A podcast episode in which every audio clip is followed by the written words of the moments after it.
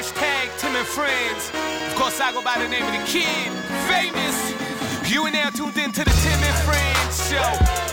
Hello, education, entertainment, coast to coast. Ball it up, call it entertainment.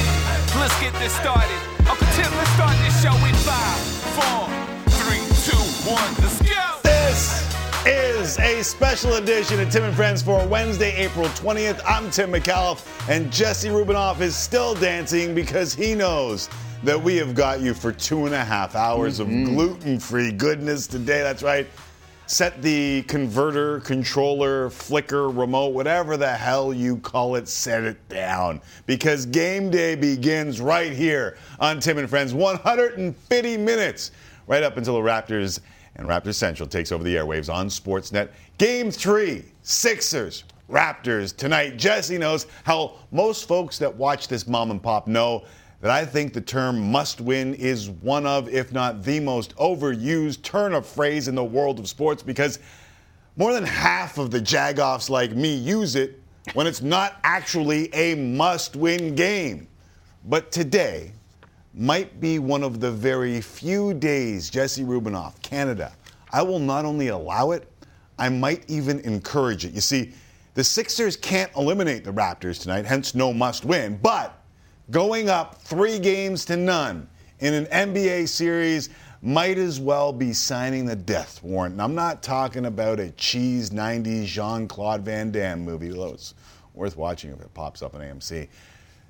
Not only has no team ever come back from 3-0 down in NBA history, but of the 143 teams to fall behind 3-0, only 3 of them, 3, have ever even survived to see a Game 7 in the series, and that has happened just once since 1994, so long ago, I looked like this. That's right. That's what I looked like in 1994. It's black and white. It's also a student card where they cut off the rest of the student card, but whatever. Looking sharp. Make me look older even. I mean, black and white. You could tell it was already, it was already starting there up top. You could tell. Sorry? You could tell there. Do you speak from experience? No, you could just. No, I'm asking you if you can speak. We all know I'm bald. Perhaps is this the similar thing going on? Look at the picture of me. Uh-oh. Now put it beside Jesse Rubinoff. Oh, no, don't do this to me. And let me ask you, Mr. Confidence Rubinoff. Oh, you could tell it was already going there. Everything okay up there? You're starting to recede a little bit, I've noticed. And I know that you chirped me about the daily dose. I get it. The hair on this side looks real gray. And then all of a sudden you come in on camera and it doesn't look gray at all. Looks like perfectly black and brown. Are you accusing me of something? Hey, listen, I'm just making observations. That's all I do here is make observations. You might be privy to some conversations in the makeup room, but I'm just saying there's nothing funky going on up here. All I do is make observations, but I just want to know if you're throwing stones from that glass house. Not yet, I don't think. Okay. You tell me, though. I'm not going to be the judge. All right. Listen, my desperation, maybe Jerry's desperation over there. Raptors desperation. That's how it's going today. Has already inspired a match game that Jesse and or Jerry has percolating already on the social media platforms at Tim and Friends. We also have some important updates, not on hair, but from Nick Nurse, and we will get to all that in a flash. But all that is why the Raptors' first home playoff game since Game 5 of the 2019 NBA Finals means so much. They've got to get it done, and we've got you covered.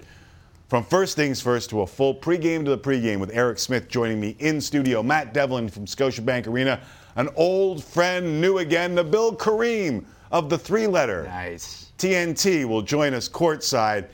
And if you're thinking this is just a basketball show, hell no. You know that Uncle Timmy and Jesse don't get off that easy. Kenny Reed is dropping by for his contractually obligated hour. We'll talk hockey, the Canucks needing help from Alberta, the Hart Trophy nominees, speaking of Alberta, and a goal that you got to see. We'll also head to Fenway to chat with Dan Shulman ahead of the second of a 3-game set between the Red Sox and the Blue Jays.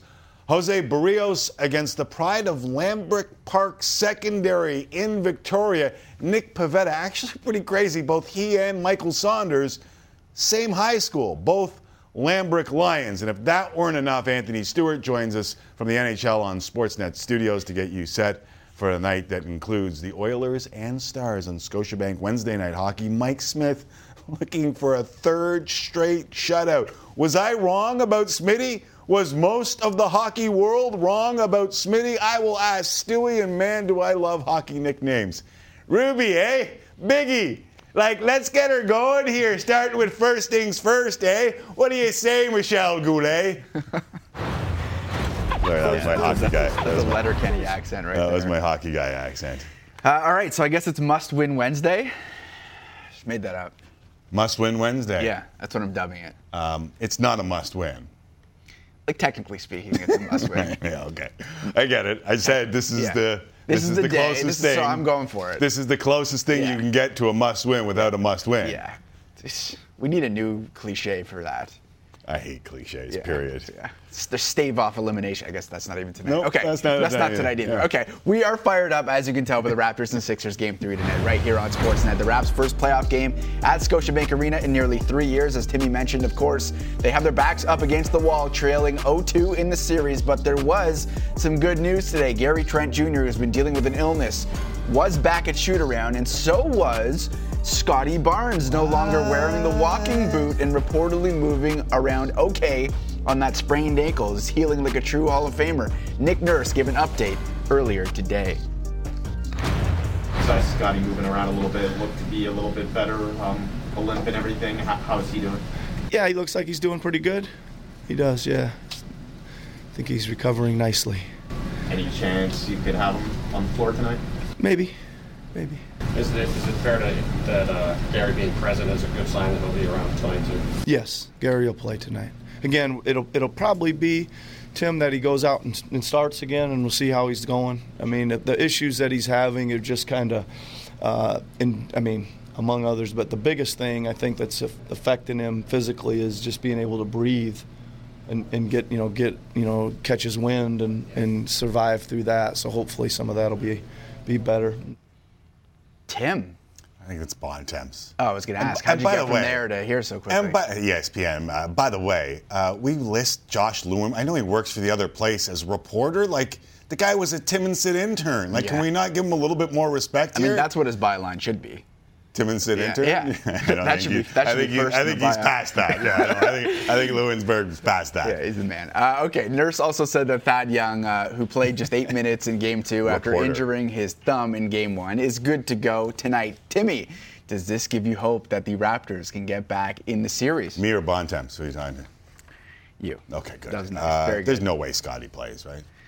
There's no way. Like, this is Willis Reed type. It would be miracle healing powers if he played.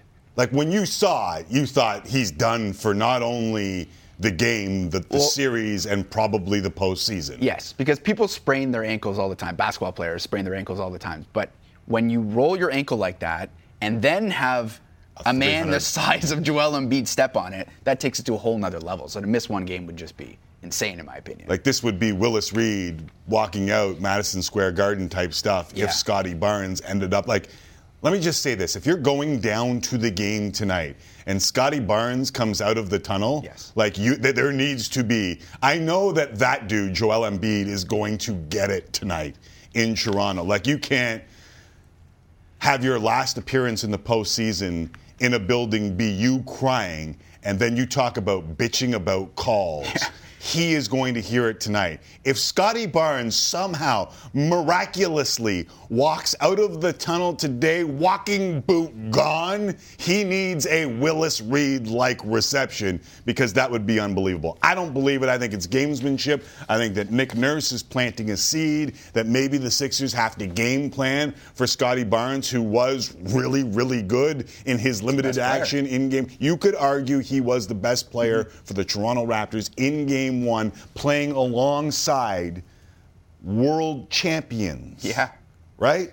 Freddie VanVleet, Pascal Siakam, both big parts of a world championship team. And you could argue in Game 1, Scotty Barnes was the best Raptor. So if he comes out of that tunnel, if he happens to play today, dear God, I don't know how good he'll be, but it'll be a story and a half, because I don't think that he's playing for the rest of the postseason.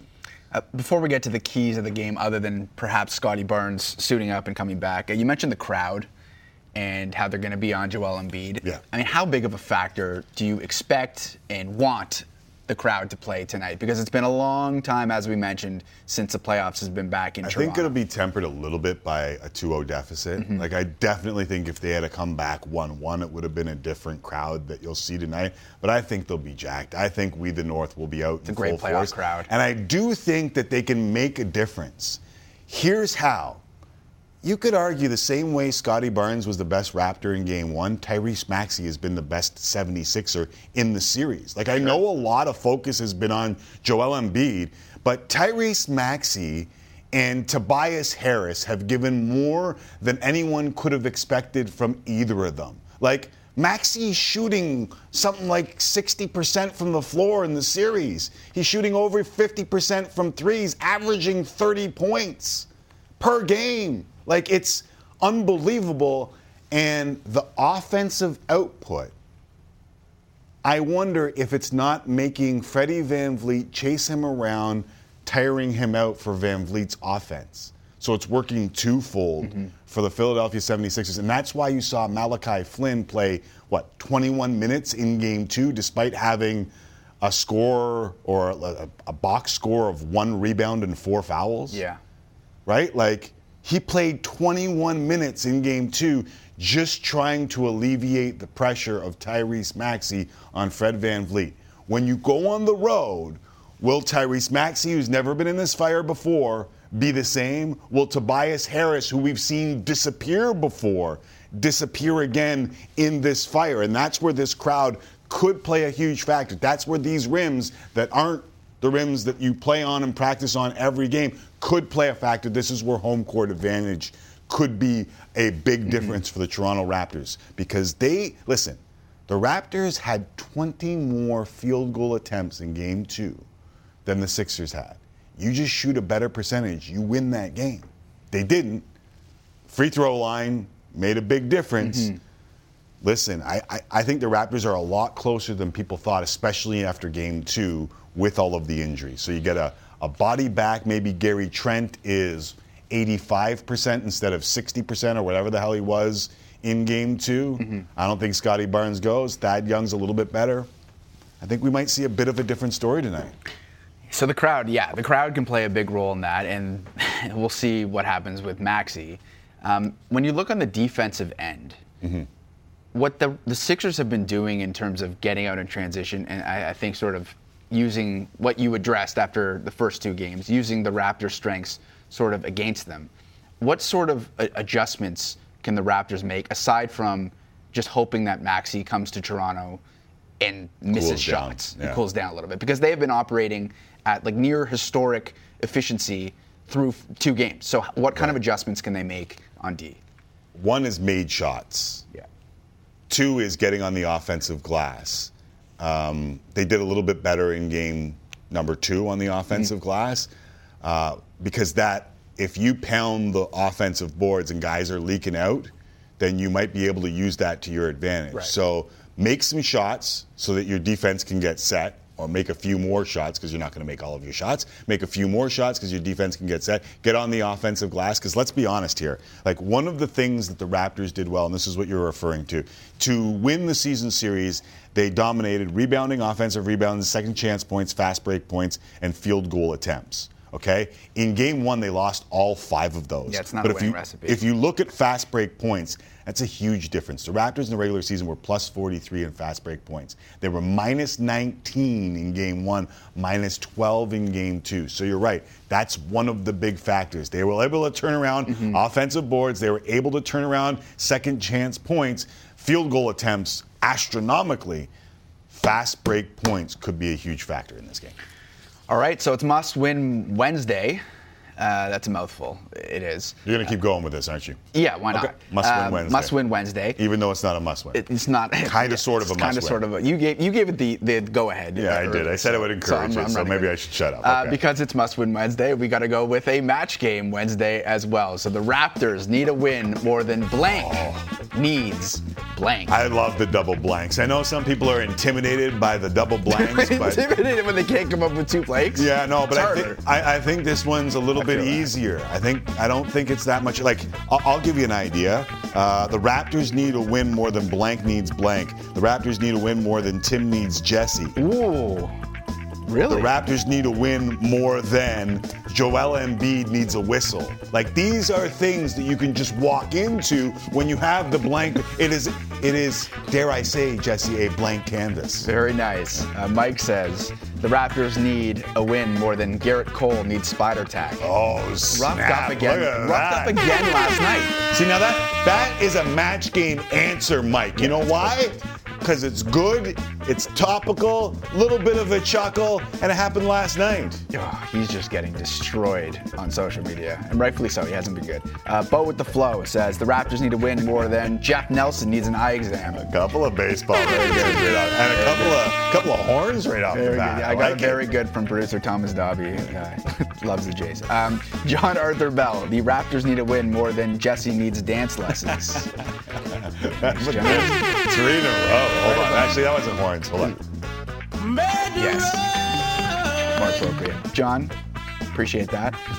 JJ, Raptors need a win more than keeper Milan Borjan needs gray pants. No, more than Tim McAuliffe.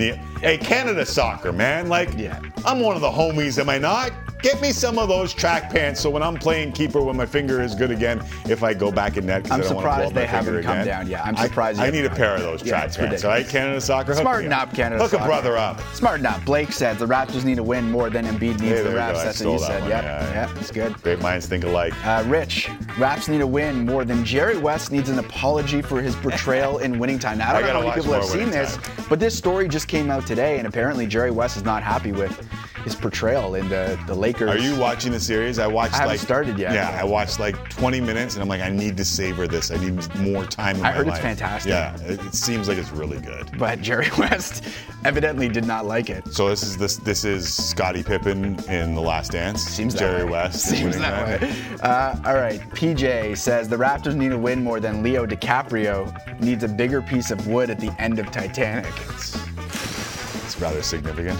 The Raptors need a win. Did we have a gif of him dying? I guess it's not real life. But. Is that a little, did I go overboard with that one? Yeah. Right. Overboard with that one? Oh, nice. Hey. Overboard with that kind of day. We just walked right into it. Bottom of the Daryl says, the Raptors need a win more than. Just say Daryl, man. I don't know. It happens. It's how your brain processes it, man. Processes it. The Raptors need to win more than AI needs to talk about practice. The process. I got you, yeah. And the practice. Zacharias says the Raptors need a win more than CP3 needs a win in a Scott Foster officiated game. The double blank is working, kids. You guys are coming with some fire. Very impressive. Yeah. Calvin, the Raptors need a win more than Stone Cold Steve Austin needs beer. I had a beer. And then another beer. 2 beer. 3 beer. Do I have time for any more? One more, okay.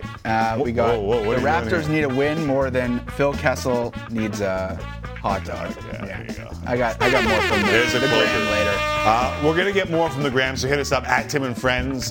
Hit us up on Twitter. Jesse's sorting through all of the stuff. Once again, the match game today. The Raptors need a win more than blank needs blank. And I know you wanted me to stop after I said Tim needs Jesse, but I do need you. So let's roll on. That was very kind.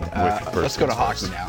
Bruce Boudreau decided to go with Yaroslav Halak in the second of back-to-backs against the Sens last night. We talked about it a lot yesterday, but it only lasted one period as Halak was forced to leave the game in the first intermission with a right hand injury. Thatcher Demko replaced him, but the Canucks lost to the Sens in a shootout as Ottawa snapped Vancouver's 6-game winning streak, dealing a serious blow to the Canucks' playoff chances. Tim, are they done?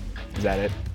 Well, now they need help. Like, well, listen, we've done this. Are they done after every of the last, 3 or 4 games for the Vancouver Canucks? And they've gone on a run that put them back into the equation. But the Kings winning last night also put another nail in the coffin. Now they need help.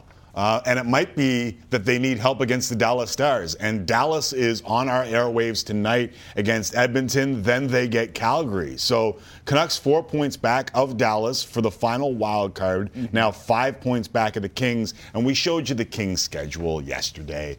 The Kings schedule is non-playoff teams, right? Like it's the Blackhawks, Ducks, and Kraken, while Vancouver now has to go with Demko in every game. Bruce Boudreau saying last night, Halak's not traveling with them. Yeah. So it's Demko time. And it sucks that when they made the decision, when they had the guts to go to Halak last night, that they still had to put Demko in, right? Like, that's the heartbreaker of it all. They got a point, but other than the point, which is obviously valuable, it's almost worst-case scenario because Halak, first of all, was playing really well when he got hurt. And then you bring in Demko. So Demko didn't get the rest, and now he's got to play the rest of the way. The rest of the way, which is not a good situation. Tough. Tough for the Vancouver Canucks. Tough to say the least. And listen, they played their way into this conversation. I think they played their way into a contract for Bruce Boudreau, and they played their way into getting Vancouver to believe again. And that's something. Like that right there, the way they responded to what looked like the end of the season shows me a little bit. You got to beat the Sens. You have to be. The Sens aren't the Kraken. The Sens aren't teams that have already given up. The Blackhawks without Marc-Andre, they're not that team. But you got, and have Gaudette, the former Canuck, beat him and then say after the game that he got the move from the Vancouver coach, goaltending coach. Like that was a tough way to do it. But listen. They've played their way into a spot. Maybe they get some help, and that's the only way. They controlled their own destiny. It was a tough task. They had to win six in a row, all in regulation. Now they need help. Yeah, JT Miller said after the game it was probably unrealistic to assume that they were going to win out, but now they can win out from here. You never know. You never know. Lots of more hockey talk coming up a little bit later in the show, but for now we go to the Diamond. The Blue Jays continue their set at Fenway Park tonight after dropping the opener 2-1 to the Red Sox. Last night, Bo Bichette made two throwing errors in the game, including one in the seventh inning that led to the winning run. So does Bo get a pass for last night? Because he has been better, and he did make a good play last night that saved a run at one point of the game. Are you answering your own question? Yeah, I guess a little bit. I'm giving him a pass. I just answered it. It's hard, right? It's hard to say that a guy's going to go errorless. That error, the second error, really cost them.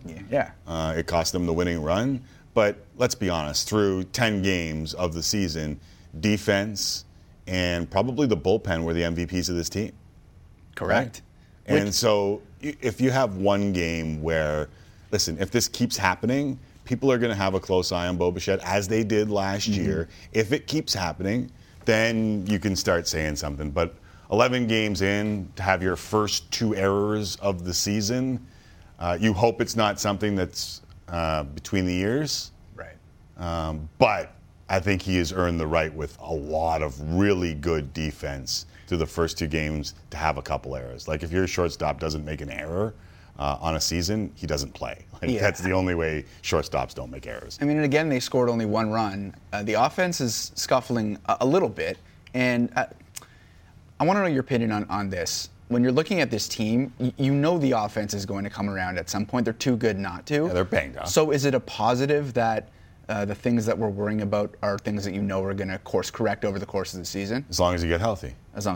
Yeah, it's just these are injuries. I mean, you'd like some other guys to start chipping in here, but like other than Zach Collins, you mean? Yeah, Zach Collins raking.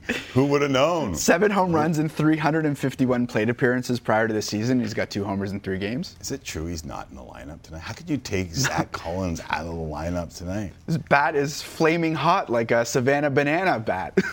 Pretty damn close. You got to be careful with that, though. Once again, 2.5 hours till 7:30 Eastern, coast to coast to coast, like butter on toast.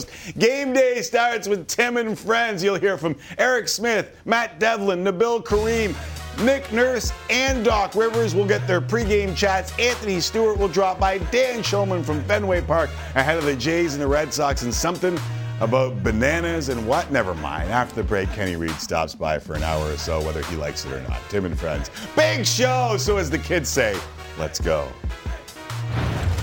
Toronto has amazing fans. They're loud. They just have a great great energy in this building. Do what the Raptors are known for. Fight back. This is that time of year. This is the platform where you want to go from good to great. We got to step up and answer the call. We need to get one and get ourselves back in the series.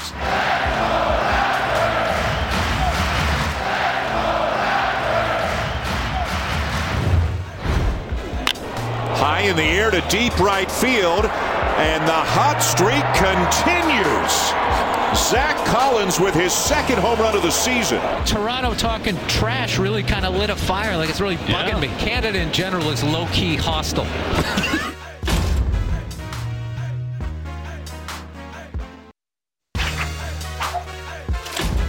Big day here on Tim and Friends. Such a big day that Ken Reed has dropped by in the first hour to Sweet to Be Sour. Kenny Reed back in the saddle. How are you, buddy? Such a big day. Put it up, Dauber. What? Such a big day. Producer Thomas Dobby's going to throw something up that I didn't make the lineup board. That's how big a day it is. I will gladly sit down for Shulman, Stewart, Devlin, maybe Smith. No, come on. You know I don't. You can't tell me I'm not going to make it into that. I'm the seventh guy on that list? I don't think so. I'm here every Wednesday, contractually obligated to be here. Look, Shulman, Stewie, and Devlin, no problem. No problem. Smith's been here since he was 12 years old, no problem. Yeah. The other two I got issues with. The other two you got issues with? Yeah. So you're going after the old TSN guy, Nabil Karim. And absolutely. Cavan Biggio. Absolutely. And Faisal, I love your Faisal, but come on. Tenure, buddy. Tenure goes to me. And the other guy's never been on this show. So come on. What's going on here? I don't make those lists. You know that, right? We can make. Hey, can we put a seventh name on that list, Dobbs? Do something. Way? Do something. Maybe we can just. He's the only one here for an hour. What are we talking about? What are you talking to me for? Thank you, Jesse. No. I don't make the list. You don't need to be on that list, is my point. You're the only one that's here for an hour. Oh! So the guy that contributes. You're co-hosting the show for an hour. So the guy that contributes the most doesn't deserve to be on the list. That's right. Okay, the Raptors need to win more than I need to be on that list. That's my little match game for you guys. How's the match game going, Jesse? It's firing on all cylinders. Sorry, what was your match game? The Raptors need to win more than I need to be on that list. So actually, I have another one. The Raptors need to win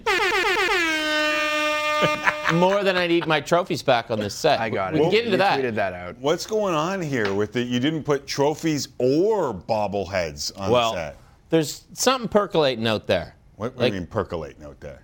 It's happening. Where there's smoke, I know what percolating means, but there's talk. I'm asking you what's percolating. There's a lot of talk. I got a text from a very prominent former member of the media in Canada. A very prominent former member of the media in Canada that I'd like to read to you. No longer a member of the media in Canada? No, he's since retired. He's moved on to other things where he actually gets paid. Right. You know what it's like to be in the media. We make tons of cash in Canada. Is that why the guy from TNT put his name up there? Because he probably has a good agent. Because you have agents in the States. Anyway, it says, if I can read you this. And listen, these are not my words, okay? These are the words of this former broadcast journalist who texted me this. He looked down at his phone. There's a recognition. I better say that these aren't my words. Because there's maybe a slam at Timmy, and Tim's a really good athlete, okay? I played, softball with him and beer league hockey. Great half clapper, questionable goaltender in soccer. A travesty. Bring back the Pictou Juvenile Trophy, a symbol for all Maritimers and all Canadians that greatness can be in anyone's grasp if you work hard and want it bad enough. McAuliffe is upset and jealous because he never won anything. Never climbed the mountain and reached the summit. So it's happening. It's percolating. There's a lot of buzz. Alex J. Walling has your phone number? It is not Alex J. Walling. It is not. No. Alex J. Legend down home. Legend. Loves Donairs. That's what you call it? It's down home, right? Yeah, down home. Back home. What's going on with you besides bitching and complaining these days? That's about it. That's pretty much par for the course with me, as you know. But Speaking of trophies. A way to change the subject, but go ahead. No, I was going to give you a segue out of that nonsense. But I'm just a little upset at the lineup. That threw me off. Are you really upset? We talked upstairs. I was in a good mood. My wife got you some sort of a gift. What's going on with the gift? It says to me and Ivanka. To you and Ivanka. Both of us. Yeah. Apparently. Same thing. Did you share it? I don't know what's in the box. Hopefully it's not like Seven. Remember that movie? Oh, that freaked me out. We were talking about the Hart Trophy in our morning meeting. Yeah. and Jonathan Huberdeau just passed Connor McDavid for the league lead in points, now 111 points in this. And I'm like, am I the only one that is really interested in who the three finalists for this award should be and who they're going to be? Because it seems to me like every day there's Shesterkin's played his way back into this conversation. Played his way back, but okay, he has. Huberdeau clearly doesn't get enough attention because of where he plays. Funny that we in the Canadian media would really pump up Auston Matthews, deservedly so. The dude's at 58 goals. We don't talk about Huberdeau enough. Best playmaker in the National Hockey League, playing on arguably one of the top, three, four teams in the NHL? Yeah. So maybe we should talk about Huberdeau more. It's so funny because I think Barkov takes away from Huberdeau for many. But when you talk about, like, Matthews plays with Marner. McDavid and Draisaitl play together. Gaudreau's got, like, the best line in hockey right now. Yeah. You know what's awesome is I was going over the top point guys in the NHL. Here's my research. 1, 2, 3, 4, 5, 6. Top 7. Guess how many play for Canadian teams? 5 or 6. Six. Like, we are spoiled up here, and so maybe we're paying attention to those other 6 aside from Mr. Huberdeau, who's buried down in Sunrise. A couple days ago, I said, with all due respect to Jonathan Huberdeau, I think the 3 Hart Trophy finalists are on Canadian teams.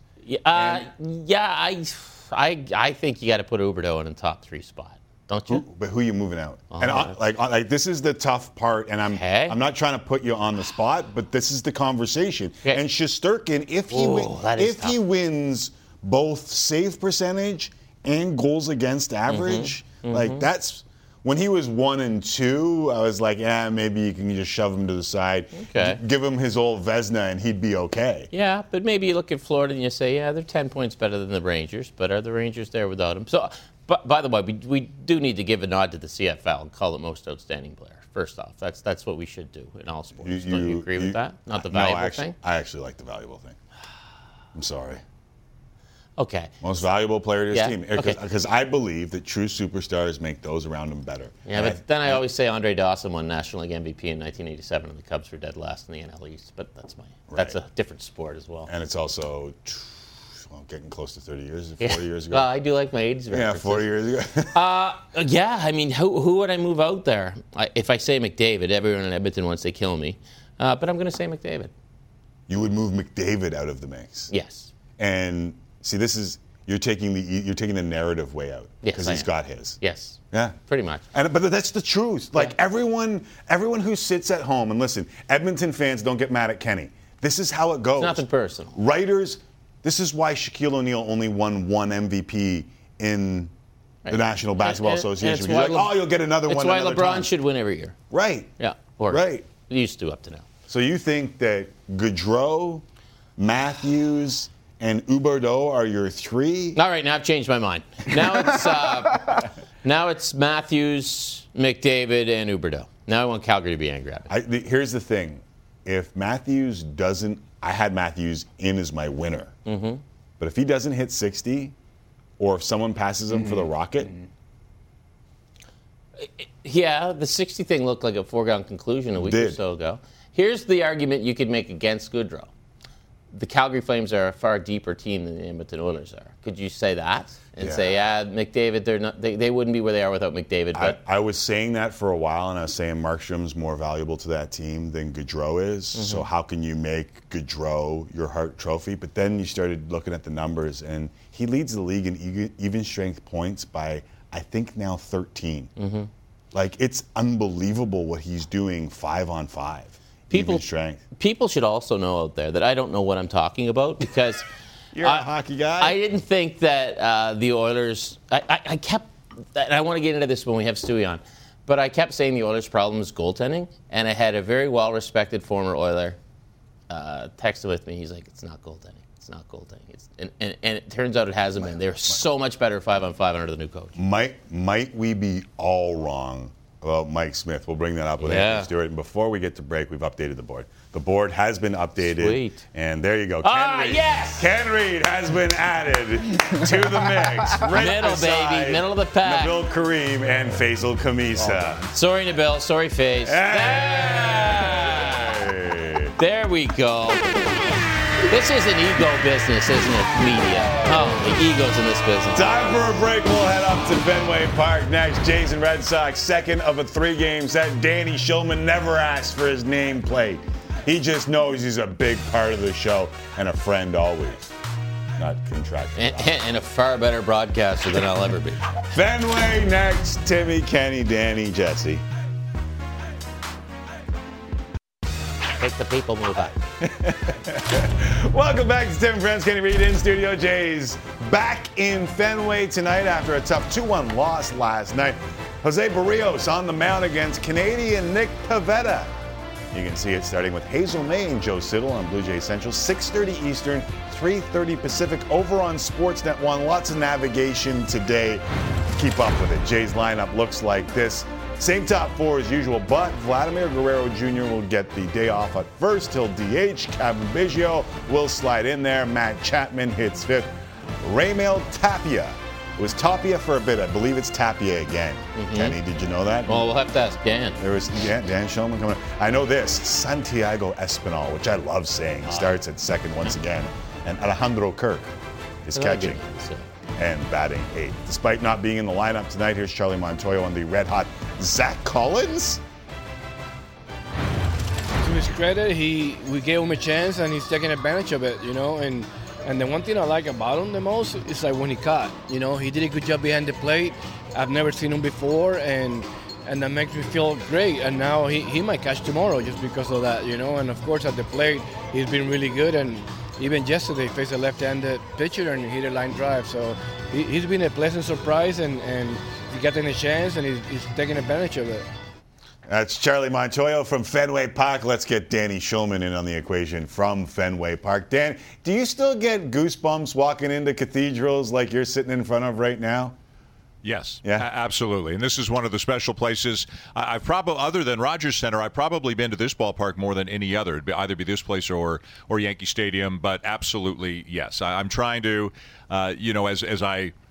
Maybe I'm not rounding third and heading to home, but I'm between second and third. Anyways, I know that. And so I am trying to appreciate all these places a little bit more. And listen, the monster's cool. The vibe is cool. It's I know a lot of people who are watching absolutely despise the Red Sox, but it's a very cool place to call a ball game. I used to get into it with Jeff Blair sometimes because he hates Fenway. It's a dump. I'm like, Fenway's the best. Fenway and Wrigley? Oh, my goodness, man. If you're they're special. They're in their own separate category. Blair's a bit of a diva. I mean, we all know that. So that's going to happen. Yeah. Yeah. Complaining about the Wi-Fi in Winnipeg and Manitoba's very own MVO, Jeff Blair. And Fenway's a dump. Bullpen and defense said this in the opening block, may have been the MVPs through 10 games. Do you give a pass to Bo Bichette for a couple of errors? One really cost him, or is that something to keep an eye on here?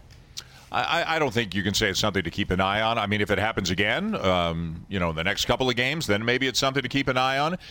But in the same game, like he made two great plays earlier in the game, and now he did have two errors, and there's no erasing that. And the second one, as you mentioned, Tim, was very costly. But everything is something to keep an eye on, right? But I choose to look at it as a blip. If it persists, if it continues, then it's something to talk about more. But I think where he was a year ago compared to where he is now, to me, he's a much, much better defensive player. I mean, look at this one we're showing. The first thing I thought was Tony Fernandez on that play. How he goes deep in the hole, and then sidearm. Sidearm, and then automatic pass, Dan, when he makes the error. It all evens out, right?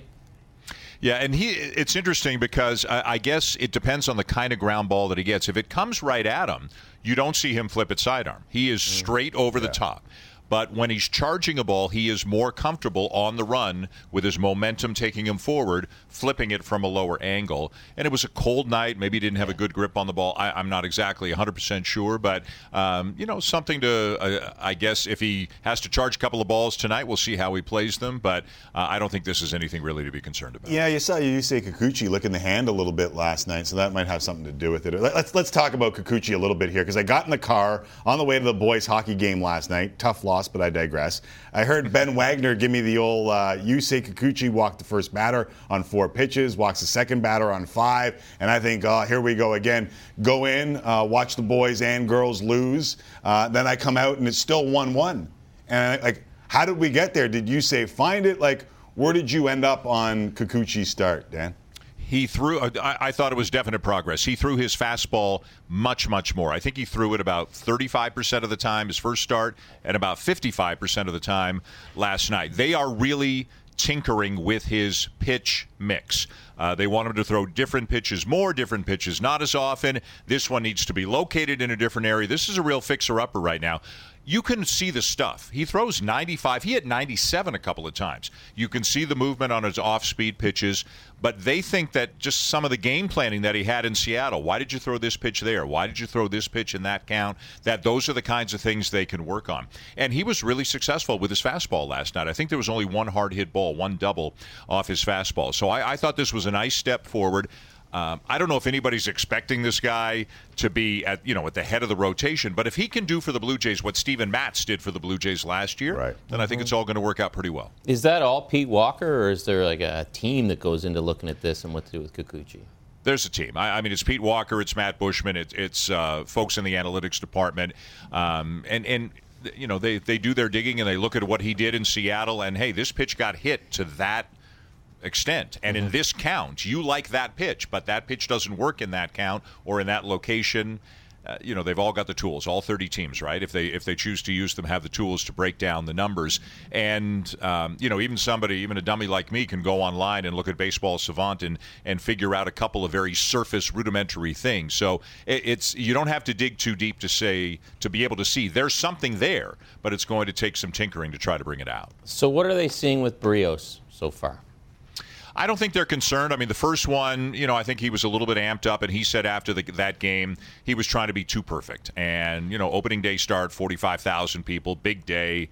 The second one was fine. It wasn't great, but it was obviously a lot better than the first one. But José Berríos, without a lot of hyperbole, is about as consistent and dependable a starting pitcher as there is in baseball. Like, the guy never misses a start. And you look at his ERAs from year to year, 3.6, 3.8, 3.5, 3.9.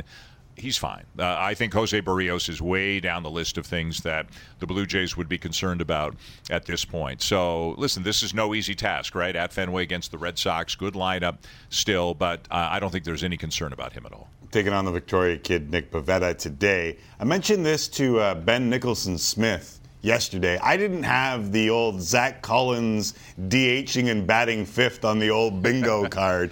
Tell me a little something about the guy. Zach Collins on opening day walked by our set on the field and said, "Hey, nice shoes." And I had to look up and make sure who that was who just said to me, "Hey, nice shoes," because I didn't know who it was until new guy, don't recognize the face, bigger. That's got to be Zach Collins, right? Like, what do you know about him, Dan? Former first-round pick, a bat, more of a reputation for the bat than the glove. Didn't swing the bat well. The first 4 or 5 times he got in there for the Blue Jays early this season was kind of overmatched at times, and now they can't get him out. So if you're Charlie Montoyo, you ride the wave, although, as I know the next question is going to be, he's not in the lineup tonight. Yeah. That, I think, is just that Vladdy is DHing, and that kind of chews up the spot, I guess. Collins, as we heard in the clip off the top of the segment, is likely to catch tomorrow. I guess they didn't want him in there catching Berríos tonight. They wanted Kirk catching Berríos and Biggio at first. Collins is going to start taking some ground balls. He's played a little bit of first base, so I think he is going to be a DH, pinch hit, catcher, first base, kind of an option in all of those roles as long as he stays hot, right? If he stays hot, he'll play 4 or 5 times a week. If he doesn't, they'll try somebody else because, especially with Teoscar Hernandez out, they've got a spot to fill, whether it's right field, whether it's DH. It's different every day, right? But they're looking for all the offense they can find right now. Speaking of guys that they're playing a lot, can we call second base? Is that Santiago Espinal's bag now? Is that debate over between him and Biggio? It is for now. It sure feels that way. I mean, again, everything is subject to change, and they've played 11 games out of 162. And, if he cools off and Biggio heats up, things change, platoon, whatever. But Espinal came in, had a good camp, and then he had those 2 big RBI doubles. I don't know if it was the first 2 games or 2 of the first 3, but he had 2 big hits in the first series, and Biggio hasn't been able to get it going yet. So, this is not a developmental year for this team anymore. This franchise has passed that. This is the window is open, go win kind of year, and Espinal is playing really well. I mean, he's a terrific defender, as we know. He had an 11-pitch at bat. It wound up with a strikeout, but he had an 11-pitch at bat against Nathan Eovaldi last night that probably got Eovaldi out of the game an inning earlier. So Espinal's a really interesting guy. I still think Biggio will have his spots, a little bit at second, a little bit at first, a little bit in right. And again, just like Zach Collins, you hit, you'll play. Less than a minute here. Before I let you go, though, Garrett Cole doesn't make it through the second inning last night. That's interesting to some hardcores. Is it interesting to you? Yes. Yeah. It's, you know, because the second half of last year at times, after the cracking down on the sticky stuff, you know, that seemed to impact him more than most. And you know, Vladdy took him out on a 98-mile-an-hour fast. Took him out twice, once on a 98-mile-an-hour fastball in, and now 5 walks in an inning and 2/3. That is not Garrett Cole. Now, it was cold in Detroit, not ideal conditions, I get it.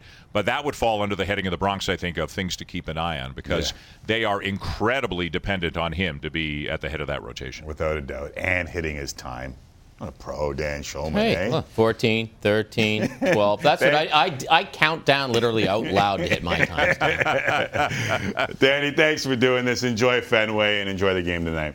All right. Thanks, guys. See you, buddy. There's Dan Shulman. That Espinal at bat last night was fantastic. I watched it with my little guy. It was like watching an October at bat. You know, I was watching, as established, U13 hockey. I heard you lost it on the refs, too. You got to get that under control, buddy.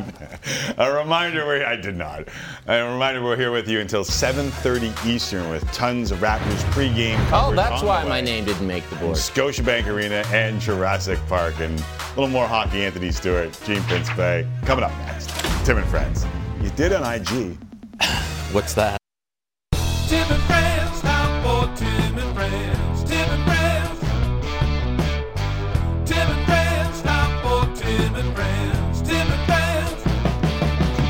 And now, time for Real Sports Talk with Tim McAuliffe and friends of the show. Thank you very much, Sheepdogs. Can you just repeat the sentence that you just whispered to me before we came back on air? I figured out what my dad's finishing move in wrestling is. All my buddies and our dads, we make fun of them like we pretend they're professional wrestlers. Right. So it dawned on me today what my dad's finishing move is. I had a physical the other day, and all I can say is I won't give the details of what the move is on the air, but I will tell you my dad's a doctor, and his finishing move is called the general practitioner. It's a, oh, no, it's time for the general practitioner. We can all and assume, then he does his move. We can all assume what that move might be. It's not what you think it is. No. Back here, Tim and Friends, another 90 minutes. So we go all the way to 7:30 Eastern. We'll let the people figure it out. I think leaving it out there and attempting to. Listen, Raptors pregame ahead of Game 3 between Raptors and Sixers right here on Sportsnet. Ken Reed alongside for another segment at least. Kenny, I do. IG is Instagram. Okay, I have that on my phone. I have pulled up our Instagram feed, and I have paused it on our story. Dan Shulman, Anthony Stewart, Eric. Look in the middle of all that. There is a Ken Reed on the marquee. Yes, so while you were left out on Twitter, you were included on Instagram. Is there any solace in that? No, because this show's on national television, not a social media nerd thing like Instagram. By the way, go to my Instagram account, Ken Reed Sportsnet, and watch me try on 2 new hockey helmets today. But what?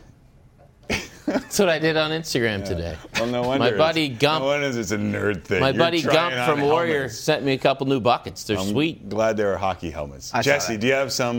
Yeah, I got some match games. Before we get to that, Rich says the disrespect on Ken, obviously referring to the guest list. Said, "Don't worry, I got your back." So you also made it onto a second marquee. Thanks, now Richard. Playing.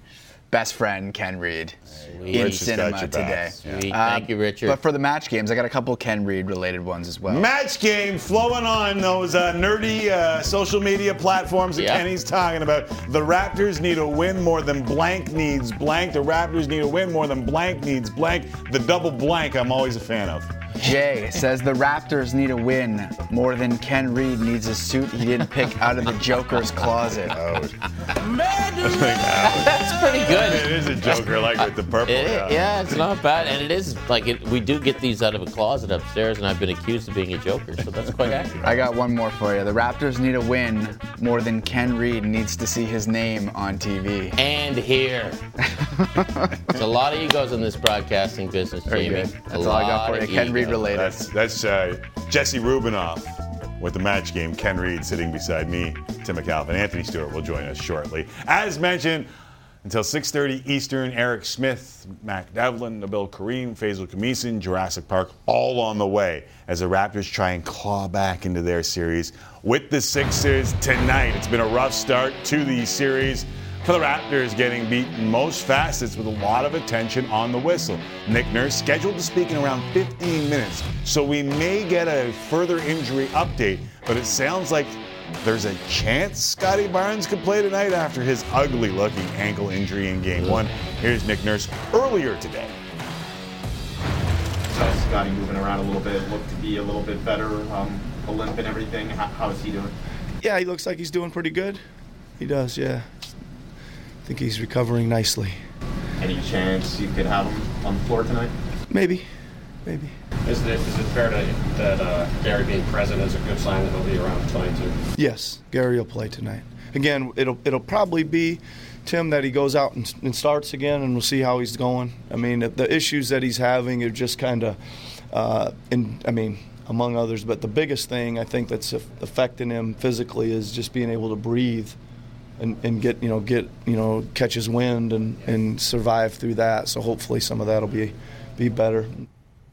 Thank you, Nick. And again, we're on until 7:30 Eastern. The 6:30 that I was referring to was, of course, in Churchill, Manitoba. Nick Nurse is set to speak again, 15 minutes.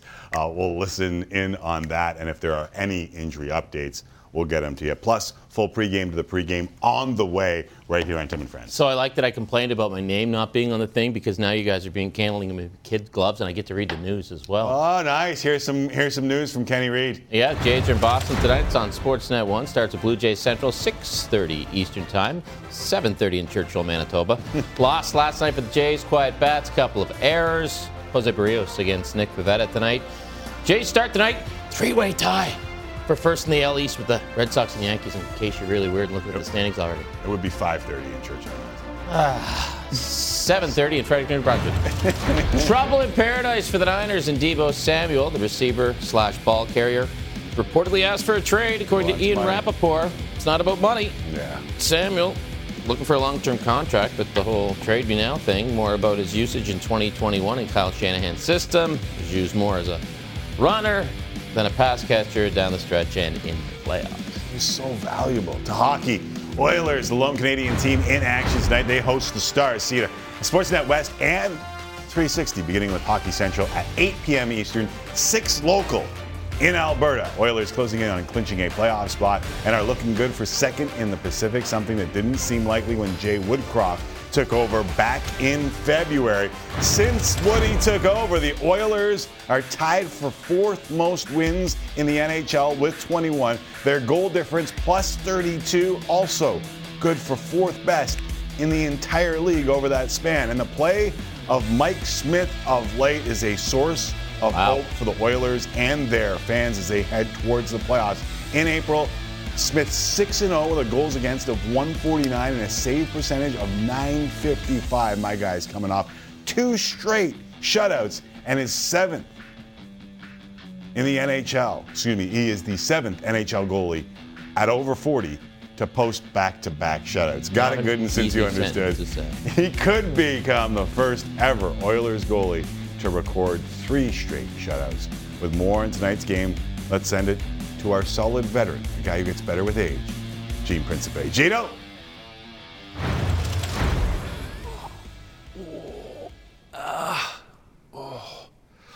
Hi. Hey, Tim. Sorry, just when you're old, you got to kind of stretch it out a little bit and get prepared for what's supposed to be a huge game tonight between Edmonton and Dallas. In fact, you know you're old when you're 10 years, an entire decade older than the head coach of the Edmonton Oilers, Jay Woodcroft. And tonight, Jay comes into the game actually the 4th youngest coach in the NHL against the 2nd oldest coach in the National Hockey League, that being Rick Bowness. But despite the fact he's not that old, some might be surprised by the success that Jay Woodcroft has had with the Edmonton Oilers, but Jay is not. In fact, the other day saying he's prepared for 17 years to have this opportunity as a head coach in the NHL, and he certainly is making the most of it. He's done a number of things to help the Edmonton Oilers get better, and along with that are individual efforts like Mike Smith, who is, as mentioned, on the verge of making it back back-to-back shutouts, to have three shutouts in a row on that age theme as the second oldest goalie in the NHL is certainly something special. But put it all together, and it's working out great for Edmonton, who can't quite clinch a playoff spot yet, but certainly with the win tonight, they get closer to being able to do that, and then have a little bit of time at the end of the season, not so much to rest, but at least have a bit of a mental break, not pushing through the final days to get a playoff spot. And Tyson Berry had something interesting to say today about Jay Woodcroft, saying that he's super detailed, but at the same time, he's super nice. Speaking of which, Tim, I think you have one of your friends with you who would be described as super nice, right? Or how would you describe him? Super needy today. Super nerd. Needed his name on the board today. Super slightly overweight. Gene Principe wasn't on the board. Super bag of milk body. Super pale. By the way, I love how everyone's talking about Jay Woodcroft being young. He's a year younger than me. You guys went to high school together, right? Went to grade school together. Wow. Yeah, all the way up, Jay Woodcroft. And I even played hockey together, but I think he was... Well, he must have got better than you at some point. Yeah, a little bit better than me. Yeah. Speaking of a guy that's a little bit better than both of us, Anthony Stewart. A lot better. Joining us from the NHL on Sportsnet studios. What's going on, Stewie? How are you, brother? I'm doing well. How's everyone doing studio side? We're good. I got my name on the guest board, so I'm happy. Wasn't there at the start of the show, Stewie. What do you think of that? Oh, that's disrespect, as they see in the NHL with a K. That's bad. That is disrespect. Yeah. I felt like I was playing for the Atlanta Thrashers or something. Whoa. You know? Put some respect on their name now. Come on. Yeah. and some disrespect to that jacket, because you're living on the edge. You got a pen in there without a pocket protector. It's funny here. They asked me, did I really want to have this in my pocket? I said, absolutely. They're for sale. I'm not sure if you saw on Twitter right now. I have them. I have a shipment of 100 new pens coming in, so you can get them for the low price of $6.99 per pen. Wow, nice. And that's the Scarborough pen you were saying one day? No, Scarborough iPhone. Scarborough iPhone. Yeah. Okay. Do you call, like, you live in Scarborough, don't you? Or you're pretty damn close. Oh, your beaches. Yeah, yeah. Is that Scarborough? Are you on the west or east side of Captain Jack's? If you're on the east side of Captain Jack's. I'm close to Captain's. When I first moved to the beaches. For sale. Look at this. He's selling nothing. That's so good. What a hustler. Who's a hustler? Help me ask about him. Wow. This is a true story, Stu, and I've told you this. When I first moved to the beaches, I worked out at this gym. I went to a gym. And the Stewart boys would come in, Chris and Anthony, I'd be like, this must be a pretty good gym. And then I'd watch them walk up the road, and most of the time they'd go right into Captain Jack's right after their workout. They called me the Wolf of Queen Street, as they would say back in the day. So those are my party days. They're long gone for sure. So I asked the question of the team earlier this week. Could we have been wrong about Mike Smith? Like, it's a tough question, but most of the hockey world thought the Oilers should have gone out and got a goalie at deadline. Kenny and I were just talking. I'll put my hand up. I was dead wrong. Was I wrong about Mike Smith? I think so, because keep in mind, he is 40 years old, but remember, he didn't play 40 or 45 games. He was injured for a lot of the season this year, so he's only had 25 starts. He made 26 appearances. So he's sort of been well rested throughout the season. I know he's nursing an injury most of the season. But since he's come in relief of Koskinen, look at these numbers. They talk for themselves. And I was at the game against Vegas the other night, and just the energy and the competitiveness he brings every single shift. Until that puck is in the net, he's battling every single shift. It's amazing to see. He is the true number one for this Edmonton Oilers team. Now, we could say we're wrong about Mike Smith, but maybe we were totally wrong about the Oilers too, because what I was told from a couple guys that I respect a lot, hockey guys, was that it's not Mike Smith, it's the team in front of him, and if they start to play better 5-on-5, he's going to look better as well. And 5-on-5, since Timmy, your boy, took over this Edmonton Oilers team, they're a different team than they were under Dave Tippett. Agree, disagree? I think so, and I think last time I was on the program, I talked about the head coach in the minor league team sort of is the pipeline to the organization, because there's players coming up and down. He's in constant contact with the NHL coaching staff, so he knows exactly what's wrong. So when he comes up, it's usually a quicker fix than most, but he has this team buying in. And what I liked about the win versus Vegas the other night was Connor or Draisaitl weren't on the game sheet, on the score sheet, and other guys find a way to get it done in CC and Russell and Fogle. So that's going to be the recipes for success, because we saw what happened last year in the second round. They got shut down, so these other guys have to step up. There's what's his name there, Cassie, and there should have made that shot a little bit earlier there, but they're dialed in, and that's the makings of a good team. When you have four lines going, Darnell Nurse is a horse playing 27 minutes a night, so this team seems like they're ready to take that next step, especially if Mike Smith is playing 940, 950 hockey. Yeah, it's unbelievable what he's doing right now. I love the show Bill Maher, and he has this segment called I Don't Know for a Fact, But I Know That It's True. Now, Stu, you're a hockey guy. I don't know for a fact that it's true, but I have to believe this is true. Fogel's nickname has to be McLovin, right? Like, the boys got to call him McLovin, right? Chicka, chicka, yeah. And there's some other lines in that movie that I can't use, but yeah, I'd be calling him McLovin every single day. I'd be putting up, I'd be buying fake IDs and putting it in. Oh, yeah. He's first NHLer from Hawaii. Every time he scores, I just yell out McLovin on the air. That's hilarious. First NHLer from Hawaii.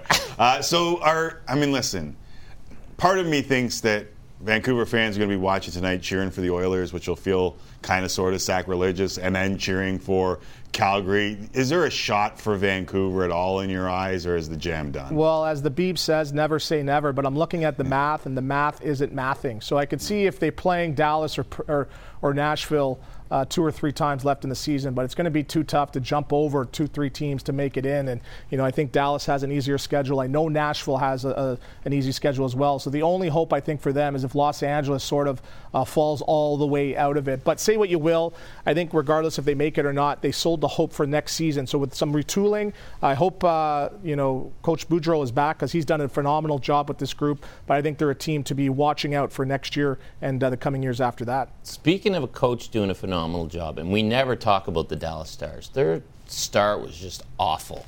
And what Rick Bowness has done, like, to take this team on this run, where they're a cinch for a playoff spot, basically, with 5-6 games to go. I mean, I thought they were going to be in a lottery situation at the start of the season. Why don't we talk about Dallas more, Stu, and what have you seen from the Stars? Well, it's funny. If you would have told me that Sagan and Ben would be having off seasons and they'd be fighting for the playoffs, I would have said no, there's no way. But just Jason Robertson and Pavelski and Rupe Hintz, these guys are the new stars and the new face of this team. They're playing some great hockey. Ottinger Annette is having a great season as well too. So what I'm surprised by is they're notoriously under Bonus a defensive first system. They were usually top five in the league or top quarter in the league on defensive zone and penalty kill. But to have the offense right now, and we're talking about that Pavelski line, they're tops in the National Hockey League in production. So that's amazing. So Dallas, whether or not they make a run, I think they surprised a lot of people this year in the National Hockey League. Before we let you go, I'm going to hit you with a hard ball. I asked Kenny to give me his 3 Hart Trophy finalists, and we ended up with about 6 or 7. I gave 8. What do you think? 3 Hart Trophy finalists. Okay, I'm going to try. I value my mentions here, so I'm going to go Matthews. I'm going to go an American team, so I'm going to go Shesterkin. Oh. And then you got to go Connor McDavid, of course, right? Because he's ranked number 2, and I know Huberdeau's up there as well, but I think Barkov is the true MVP of that team. But Johnny Hockey, again, I think he'll just finish just outside the top 3. But he's having a great season. He's going to finish with over 100 points. But anyway, you dice it, this many 100-point goal scorers this year, it's great for hockey, and it's making me a true hockey fan. Can I get one quick one in? 40 seconds. Okay, the Scarborough iPhone could do anything. It can. You have ink in any color. It's green, adaptable. Red. Yeah. Who's your Scarborough iPhone player in the National Hockey League who you can put in any situation? Ooh, you know who that is? It's one of my favorite players. If I can be reincarnated and coming back, it'd be Kerfoot, because you can put him anywhere up and down the lineup. You can play on the power play, penalty kill. Kerfoot for sure. The Scarborough iPhone of the National Hockey League. He's a Scarborough man. Alex Kerfoot. All right, Scarborough man, thank you very much for doing this. Appreciate you. Thanks a lot. Go Leafs, go. See you at the rink, Stewie.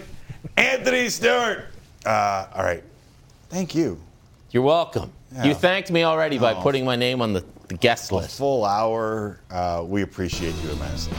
Did I really do a full hour? Yeah, it was a full hour. Whole grain goodness. Somebody's going to have to renegotiate. Kenny's getting up. Eric Smith is going to fill that seat the rest of the way. We go Raptors full post-game, including Nick Nurse's pregame availability next. Tim and Friends, game night starts right here. Here we go. Right now. And Embiid's going to hear it tonight. He is going to hear it. Welcome back to a special 2.5-hour Tim and Friends ahead of Game 3 between the Raptors and the Sixers right here on Sportsnet. Raptors trying to climb out of that 0-2 hole and get back into the series. They need this one tonight. No one's ever come back from 3-0 down. Eric Smith has come back to the show, though not only the radio play-by-play voice of the Toronto Raptors, but also a brand spanking new member of the Burlington Sports Hall of Fame. Schmitty, what's going on, buddy? Thanks, Timmy. I appreciate that.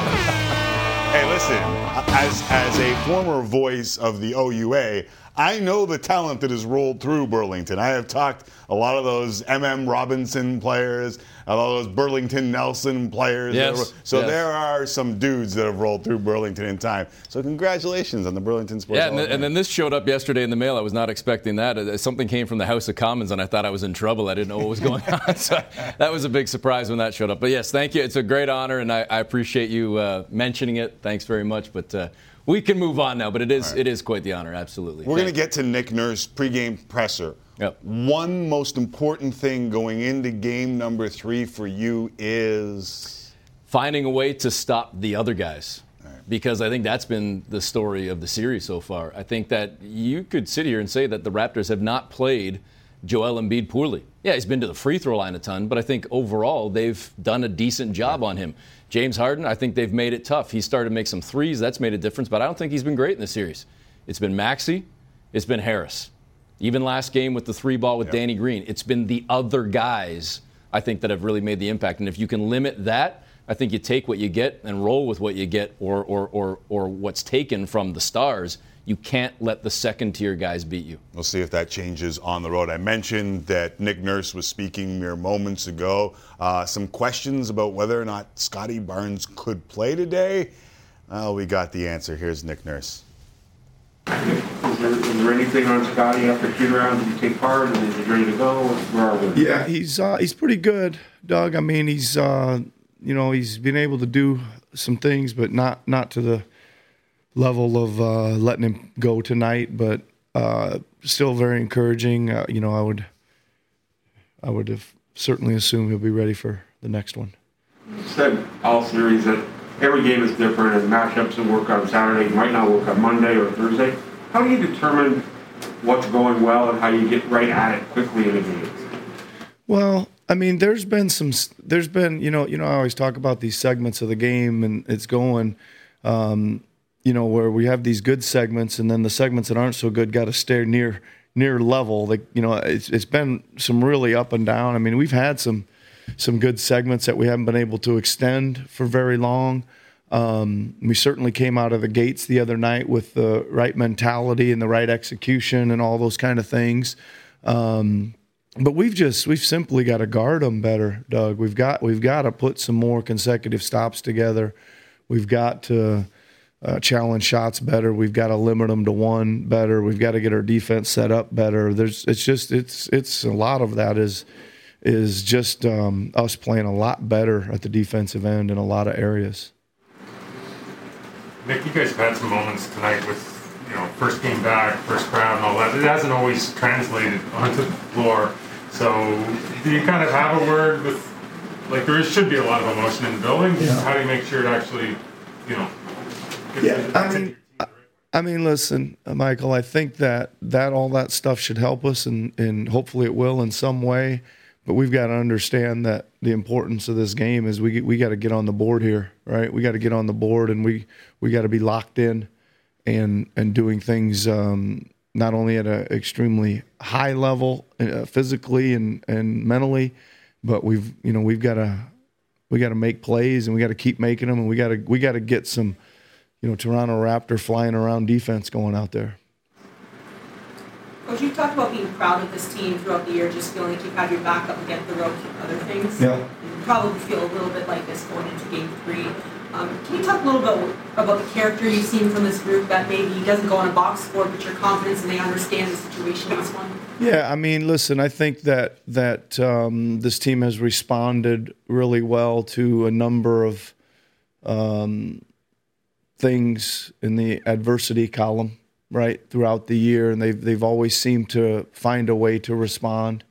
And I think we're here facing some adversity with guys missing and guys not 100% and down 2 games in a series. Yeah, it won't surprise me if we respond tonight.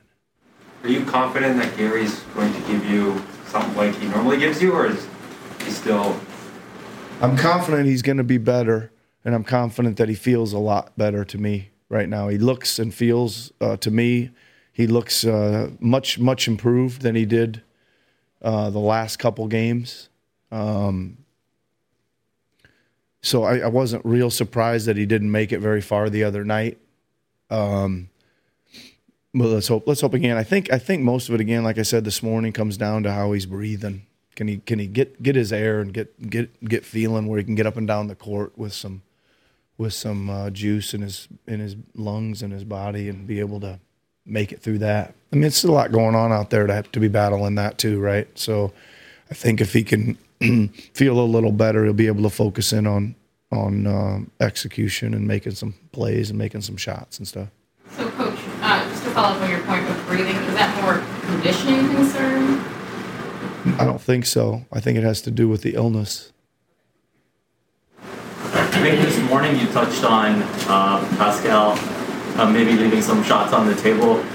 When he's got the ball, sort of in that deep mid-range area going up against Embiid, is that a shot that you want him to take, or is that something that you think he's got to get to the basket with? Well, I think that it's a shot he can take. There's a drive there to take, too, sometimes. There's, some physical plays at the end of it to make as well. I mean, that's kind of his game through the middle of the lane there. And he's got to decide which part of that game he's going to use. I wouldn't say he should just go out there and shoot all 17, 18-foot jumpers, right? I mean, I think we got to get to the foul. We got to get this free throw thing a little more squared away. We got to get to the free throw line, and we've got to put our bodies on them at the rim to be able to do that, right? So I would say a mix, right, of how he feels it looks to him out there, and that's kind of what we always say. You talked this morning about James Harden's ability as a playmaker for the Sixers. Just what's unique about his kind of, I guess, the way he sees the floor and how he tries to attack a defense in that way? Well, he certainly sees all the pieces out there, right? So first of all, he's extremely hard to keep in front of him because of his physicality, right? He's gets you up, gets you over, and once he gets kind of you on the side a little bit, he just puts his body into it and moves you off him. So he's going into places that he wants to go, and he's going to see every piece of it. He's going to see the big inside if he's open. He's going to fire it out to the corner if that guy's open. If you pre-rotate to the corner, he'll zing it straight out to the weak side wing. And he's hurt us even on the strong side corner too, which is that one to me is hard to defend. If we're not going to be there covering that one, that short zip pass there is going to be a shot, and we've just got to do a better job of trying to not show him the read so early. He's seeing what's coming at him a little too early right now, I think. On a night like tonight where your back is a bit against the wall, how much do you rely on your kind of leadership core group, not just in terms of minutes and shots, but in terms of emotionally as well?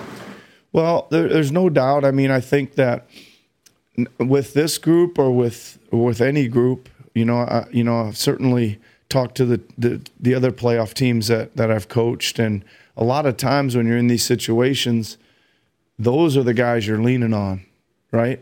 And this year it happens to be, Pascal and Fred and OG. Those guys, they do have to understand, you're right, there's going to be a lot of minutes out there, but they've got to get us organized. They've got to make plays. They've got to be making sure they're doing their job, and then ensuring whoever else is out there with them is coming along with great energy and intensity and helping them out. But for sure, I think that those guys that have been here for a while should set the example and lead the way. You don't have a natural match for Embiid. Is there any thought to? He'll get his 30, sort of leave him to get his 30 and take care of everybody else. I think you can think that way a little bit, Steve, but the problem with letting him get his is that he's going to be dunking them or laying them in. When he can just turn and knock you over and lay it in, that's going to be a pretty high percentage shot. right? Can we play him a little more one-on-one, try to get him on the perimeter a little more, maybe back off him totally when he's on the perimeter and ask him to shoot some of those? Yeah, we could. All right, that's the full presser from Nick Nurse moments ago. Game day starts right here with Tim and friends. Pre-game to the pregame. Eric Smith is with us for a full hour. We're giving you a bonus half hour, taking you to Raptors Central. Some Nick and Eric synergy there. The quote, got to get some Toronto Raptor flying around defense going. I feel like there's going to be a lot of talk about the free throws. There's going to be a lot of talk about where Joel Embiid catches the ball, how he turns with the ball, and what kind of reception he's going to get at Scotiabank Arena. But if you allow a team to shoot over 51% through two games, you're not going to win a lot of those games. No, I think you're bang on, Timmy, and we were even talking off camera. You made the point, so I'll give you the shout-out and the credit for this. But the way that we've seen some of the Raptors flying out of the perimeter sort of carelessly or flippantly at times, really not really guarding their man or knowing their personnel. And KYP, know your personnel, know the report, know the scouting report. And the other thing right there, as we saw in Game 1 and 2, Maxey getting to the tin, I think the pressure on the ball needs to be better. The first line of defense needs to be better so that the Sixers don't get deep into the lane and have those opportunities to break guys down. I think Freddie not at 100% still, but at the same time, there needs to be better pressure on the ball overall. And that's what the Raptors, to Nick's point, were doing such a good job of this season, guarding their man, guarding the ball, being tough, getting into pass lanes, getting deflections. We haven't seen a whole lot of it so far. No. Forcing turnovers, get out in transition. Haven't seen a ton of it. So I think that's a key. Hell, he tried Malachi Flynn for 21 minutes, and all he had was a rebound and four fouls to show for it. Yeah. Like, that's, I mean, to me, in Game 2, like, that's obviously you're trying to conserve some energy for Fred VanVleet on offense. It's just a bad matchup. We'll see if Maxey can do that on the road. It's one thing to do it at home in the postseason. We'll see if he can do it on the road. Starting lineup for the Toronto Raptors. We didn't get... No, that question usually asked. Says it, right? Usually somebody asks and Nick reveals, so I'm sure we'll get it in the next few minutes. I'd be shocked if he doesn't just stick with what he did in Game 2, in spite of the fact that it didn't ultimately work, obviously, with the end result. I'd be surprised if you don't just stay with Precious Achiuwa. Right. I really would be. I think Boucher's better coming off the bench, his type of energy, and I don't know if I go to Kem Birch right now. I like him better just coming in spot minutes, trying to slow down Embiid. I'd stay with Precious. And for what he's saying about Gary Trent Jr., it seems like he's good to go. Yeah. How good to go, how many minutes he can give you, we'll see. But I would bet with you, Pascal, OG, Precious, and then Fred VanVleet alongside Gary Trent Jr. All right, time for a break. Eric's sticking around until we send it to Raptors pregame at 7:30 Eastern. We'll give you a bonus half hour. A reminder, Blue Jays Central and the Jays and the Red Sox are over on Sportsnet 1, so if you want to flip, we don't mind. All in the same family, we're good with it. But we'll give a listen to Doc Rivers' pregame news conference up next. Plus, visits inside and outside Scotiabank Arena with Matt Devlin, Nabil Karim, and Faisal Khamisa on this pregame edition of Tim and Friends, live coast to coast to coast.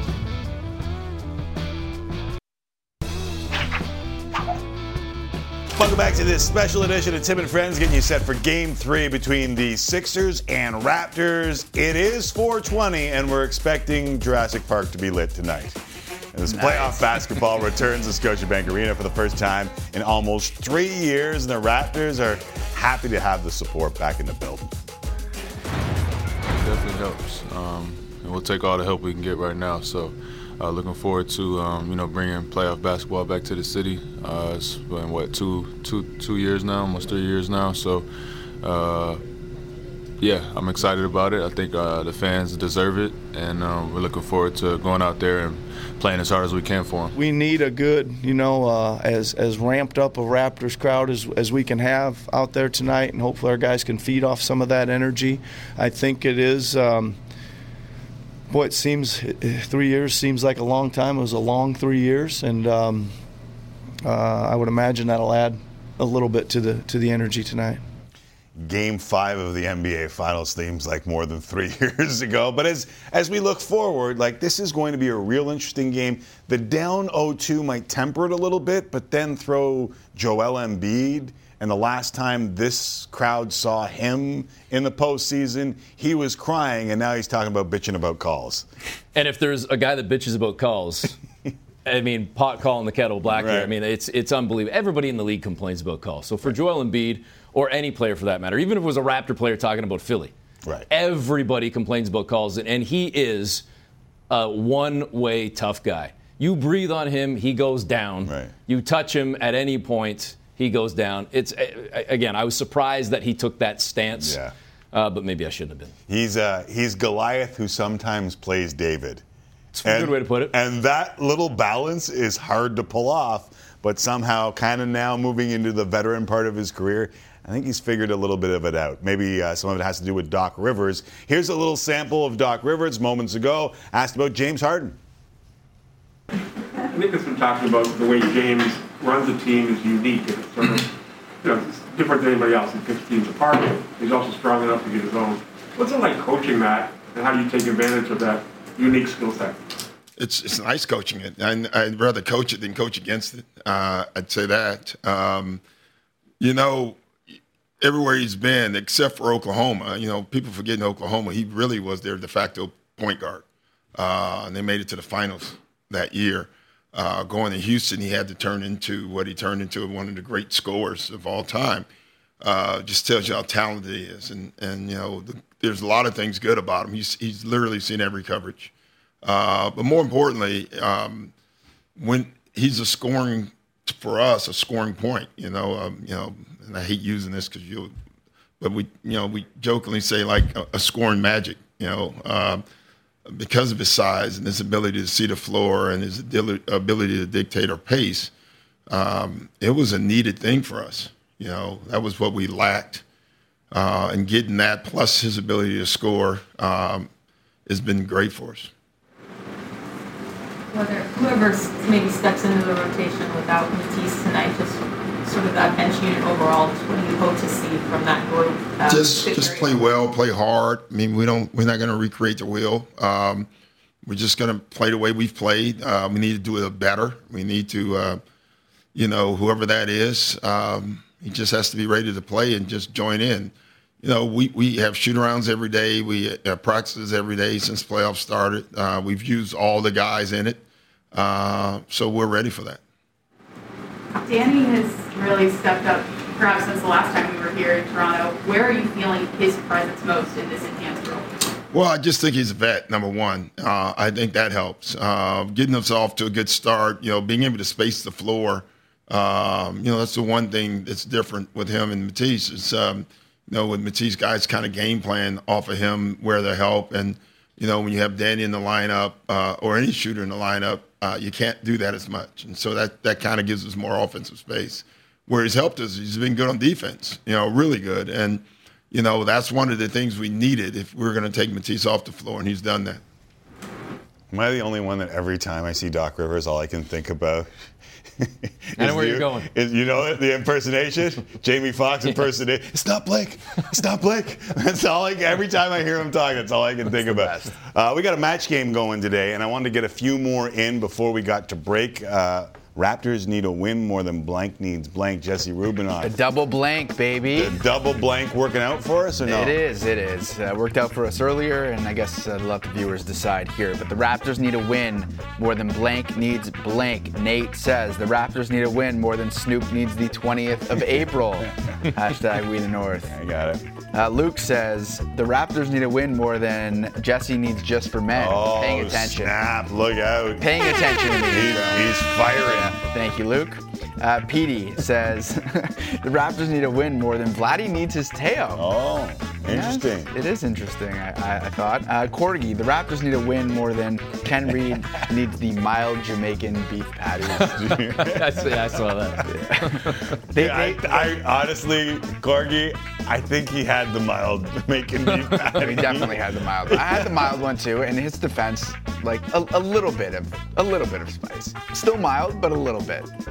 That's the last I'm going to defend him on that. The Raptors need a win more than Scotty Barnes. This is not even a match. This is not even really a match game, but Scotty Barnes probably got the Mr. Miyagi to heal this quick. He's not playing, but apparently looks good. Lloyd says the Raptors need a win more than the Filipino diving team needs a new coach. Just for 6-0, we added that one. I love it. Very well done. Always good. All right, listen. This is the pregame of the pregame show. Eric Smith has been kind enough to join us for the full hour. We'll take you until 7:30 Eastern. We'll head inside Scotiabank Arena after the break, and we'll be joined by Matty D, Matt Devlin, as Eric and I continue to tee you up for Game 3 between the Raptors and the Sixers. Can they get more out of Pascal Siakam tonight? We're about to find out. Coming up, right here on Sportsnet.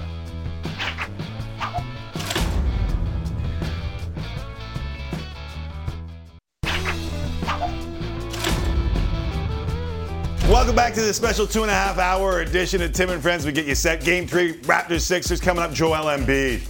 He is going to get a reception tonight. The center of attention, if you will, coming off a 31-point performance in game number 2. Now, this may be a little bit boring, but it rings true. The Raptors won the season series by dominating the Sixers in 5 key stat categories. Rebounding, offensive rebounding, second chance points, fast break points. And because of all that, field goal attempts. In game 1, they lost all 5 of those matchups. They did a little bit better in game 2. In fact, the Raptors got 20 more field goal attempts up than Philly did. If you're looking for key indicators tonight, push pause, take a picture, and that should give you a snapshot into what the Raptors can do to get back into this series. Eric Smith has joined me in studio. He's sticking around till 7:30 Eastern. Jesse Rubinoff is taking your tweets at Tim and Friends with the match game. And Matt Devlin is courtside, joining us now from Scotiabank Arena. Matty D, nice to be back in the building in one of these meaningful games for the first time in a while. There's no question about it. There is a buzz in the building. The T-shirts are laid out perfectly. Fans are filing into Jurassic Park. And yes, you can just sense it. You can feel it. It's been too long, better than 2+ years, as both of you know. Matty, how much of this game will ultimately come down to what the Raptors do or don't do, not just with Harden and Embiid, but with the other guys? Timmy and I were talking about that earlier. It's been Maxey. It's been Harris. It's been Danny Green. Even shooters coming off the bench for Philly. It really hasn't necessarily been all about the two All-Stars. Well, herein lies the game plan, right? Send multiple bodies at Joel Embiid and then send doubles to James Harden, and can the others beat you? And we've seen that through the first 2 games. And so do you now start to think, okay, maybe we need to adjust that? They may tweak it a little bit. Or do you believe that Tobias Harris isn't going to continue to do what he's done through the first 2 games, given what he did against the Raptors during the regular season? I do think that from a Tyrese Maxey standpoint, I think he is somebody that is capable. I'm not saying 38 like he put up in game 1, but he's certainly capable to get his own. The concern there, as all 3 of us know, is that when Joel Embiid was on the bench in game 2, that lead started to increase because of what you just talked about, Eric. So this is where you start to get into the analysis of, do you continue to believe, right, the regression to the mean? Do you continue to believe what you've done? These other players are not going to make the shots that they've made already. You look at how they're shooting the 3. But I think ultimately, and Nick Nurse talked about from a defensive standpoint how much better they need to be in a lot of different categories. Raptors also need to get on the glass like they did during the regular season. Yeah. Credit Philadelphia for keeping them off the glass. Listen, Gary Trent Jr. can be that Tyrese Maxey guy, that Tobias Harris guy who could any given night go off for 30 on you. Is there any way to know, if this is an all hands on deck, or is he getting close to 100% here? Well, it's always that time of year. Is anybody 100%? Right. But Nick Nurse just talked about, Tim, that he is feeling better, which is a great sign, because that was not the case in Game 2, certainly wasn't the case in Game 1, and in fact maybe took a step back in Game number 2. And we understand that Gary Trent Jr. is that player that can fill the bucket. And when you think about this team during the regular season, this is a team that relied on 7 a night, maybe sometimes 8. And yes, there were games where they had 9 and 10 in the rotation. But now all of a sudden, you look at the first 2 games on Saturday night. When you think about losing Scotty Barnes, now you come back on Monday, and all of a sudden, no Scotty. Gary Trent Jr. was limited, and Thaddeus Young is limited. This is already a rotation that's 7 to 8, 7.5 to 8. So You need him. Whatever he can provide, you need that. And it's not just the offense, but it's also the defense, as we know.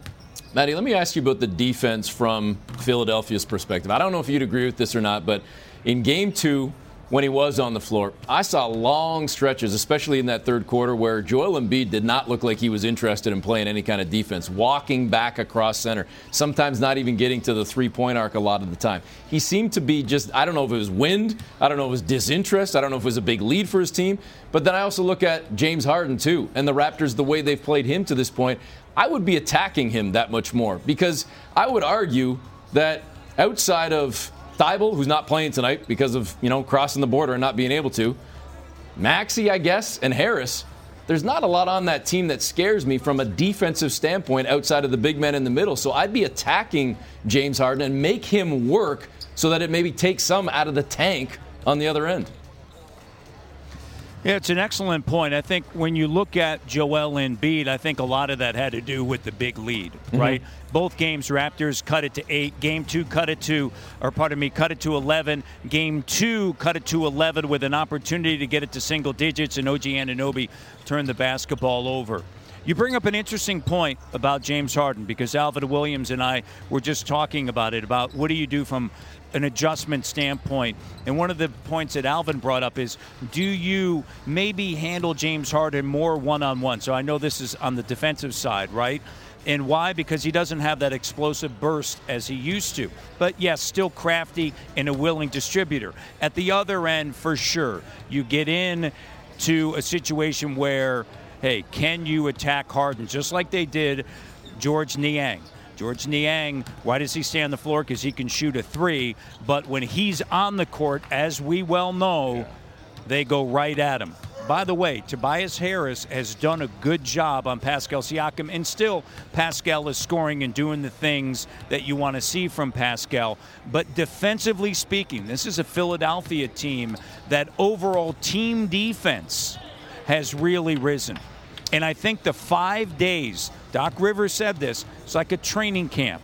Because remember, 21 games, that's all Harden had with this team. I really think that those 5 games when the play-in tournament was happening really benefited the Philadelphia 76ers. All right, we only got 1 minute left with you, Matty, so I'm going to ask this. Every year we do the foul and free throw thing. We haven't got there yet. Is this real or imagined? I think it's a little bit of a combination. Because you go back to Game 1, this is the playoffs, right? And then you look at 8 seconds in and Fred VanVleet, first foul. Ticky-tack. Then 50 seconds later, his second, and that changes everything because he's the point of the attack, right, from a defensive standpoint. Yeah. And the Raptors defensively, why have they had one of the best defenses, certainly from All-Star on, is because they are physical and they get into you. Well, when Fred VanVleet has 2 early, and then Chris Boucher, we saw the impact he had in Game 2 when he comes off the bench and gets 3 early, that changes everything. So I think it's a combination of both, and there's no question about it that I think the biggest issue that Nick Nurse has right now with the whistle is that it's not at both ends of the floor. Matty D, playoff basketball at home. Matty D, playoff basketball at home, my friend. We'll be watching. Thanks for doing this, my friend. Let's go. There's Matty D, Scotiabank Arena. All right. So a little bit of everything in the conversation. What's your take on the free throws? I think Matty said it well, Timmy. I think that it's both real and imagined. I do not think that there's any grand conspiracy theory against the Raptors or against Canada.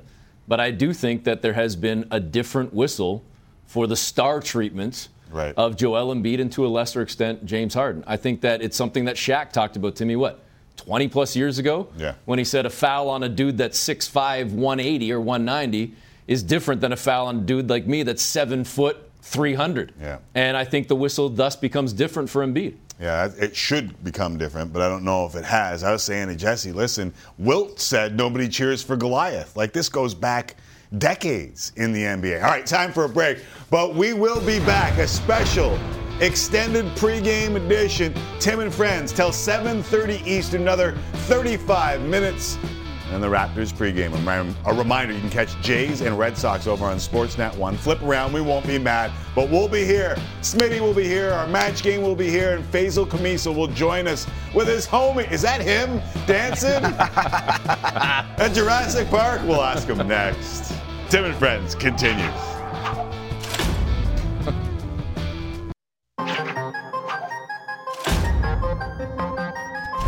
'76ers and Raptors. There's some history here. Carter at the buzzer. No goal. Is this the dagger? Oh! And this time around, there's no love lost. This is going to be a slugfest right here. Embiid and a reach-in foul. That is not an and one. That's utter nonsense. Joel Embiid will have a talk with Nick Nurse. He's asking, did you vote for me for MVP? I told him to stop about calls. They're touching a 7'2", 300-pound man, and he's going down like there's a sniper in the building. So now you're down 2-0. What's next? Just do what the Raptors are known for. Fight back before it's too late. This is that time of year. This is the platform where you want to go from good to great. We got to step up and answer the call. We go back home. I think they'll rise up. We need to get one and get ourselves back in the series. Raps and Sixers. We're getting you set for Game 3 right here on Tim and Friends.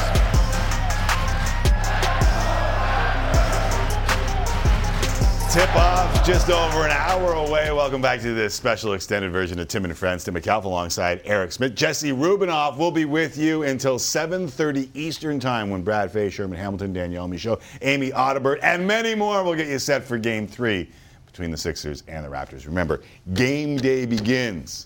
Leave this microphone alone. Right here on Tim and Friends.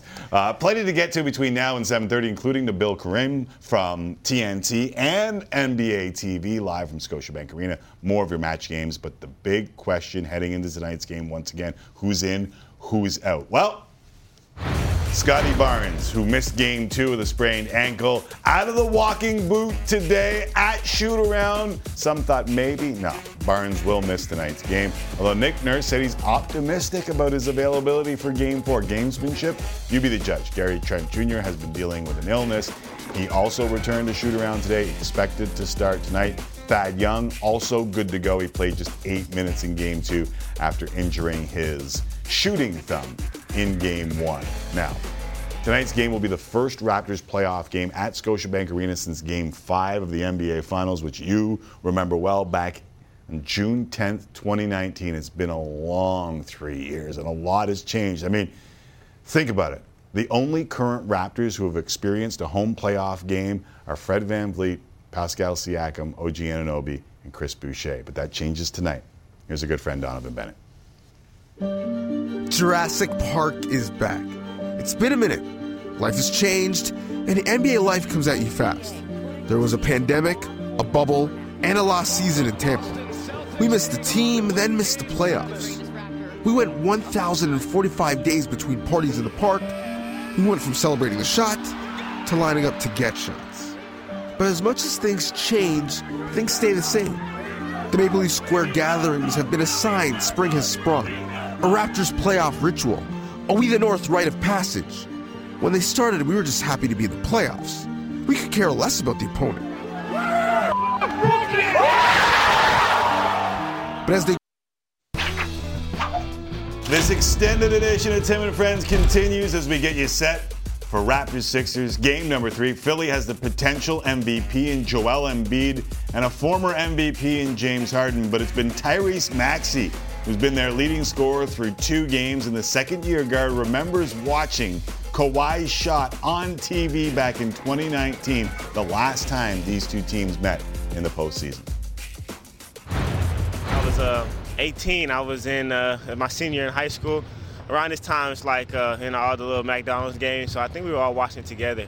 But, it's a crazy moment. I remember making a tweet about, Joel being upset, crying. And I was like, you could tell, like, Joel has a passion to win because of his emotion after the game.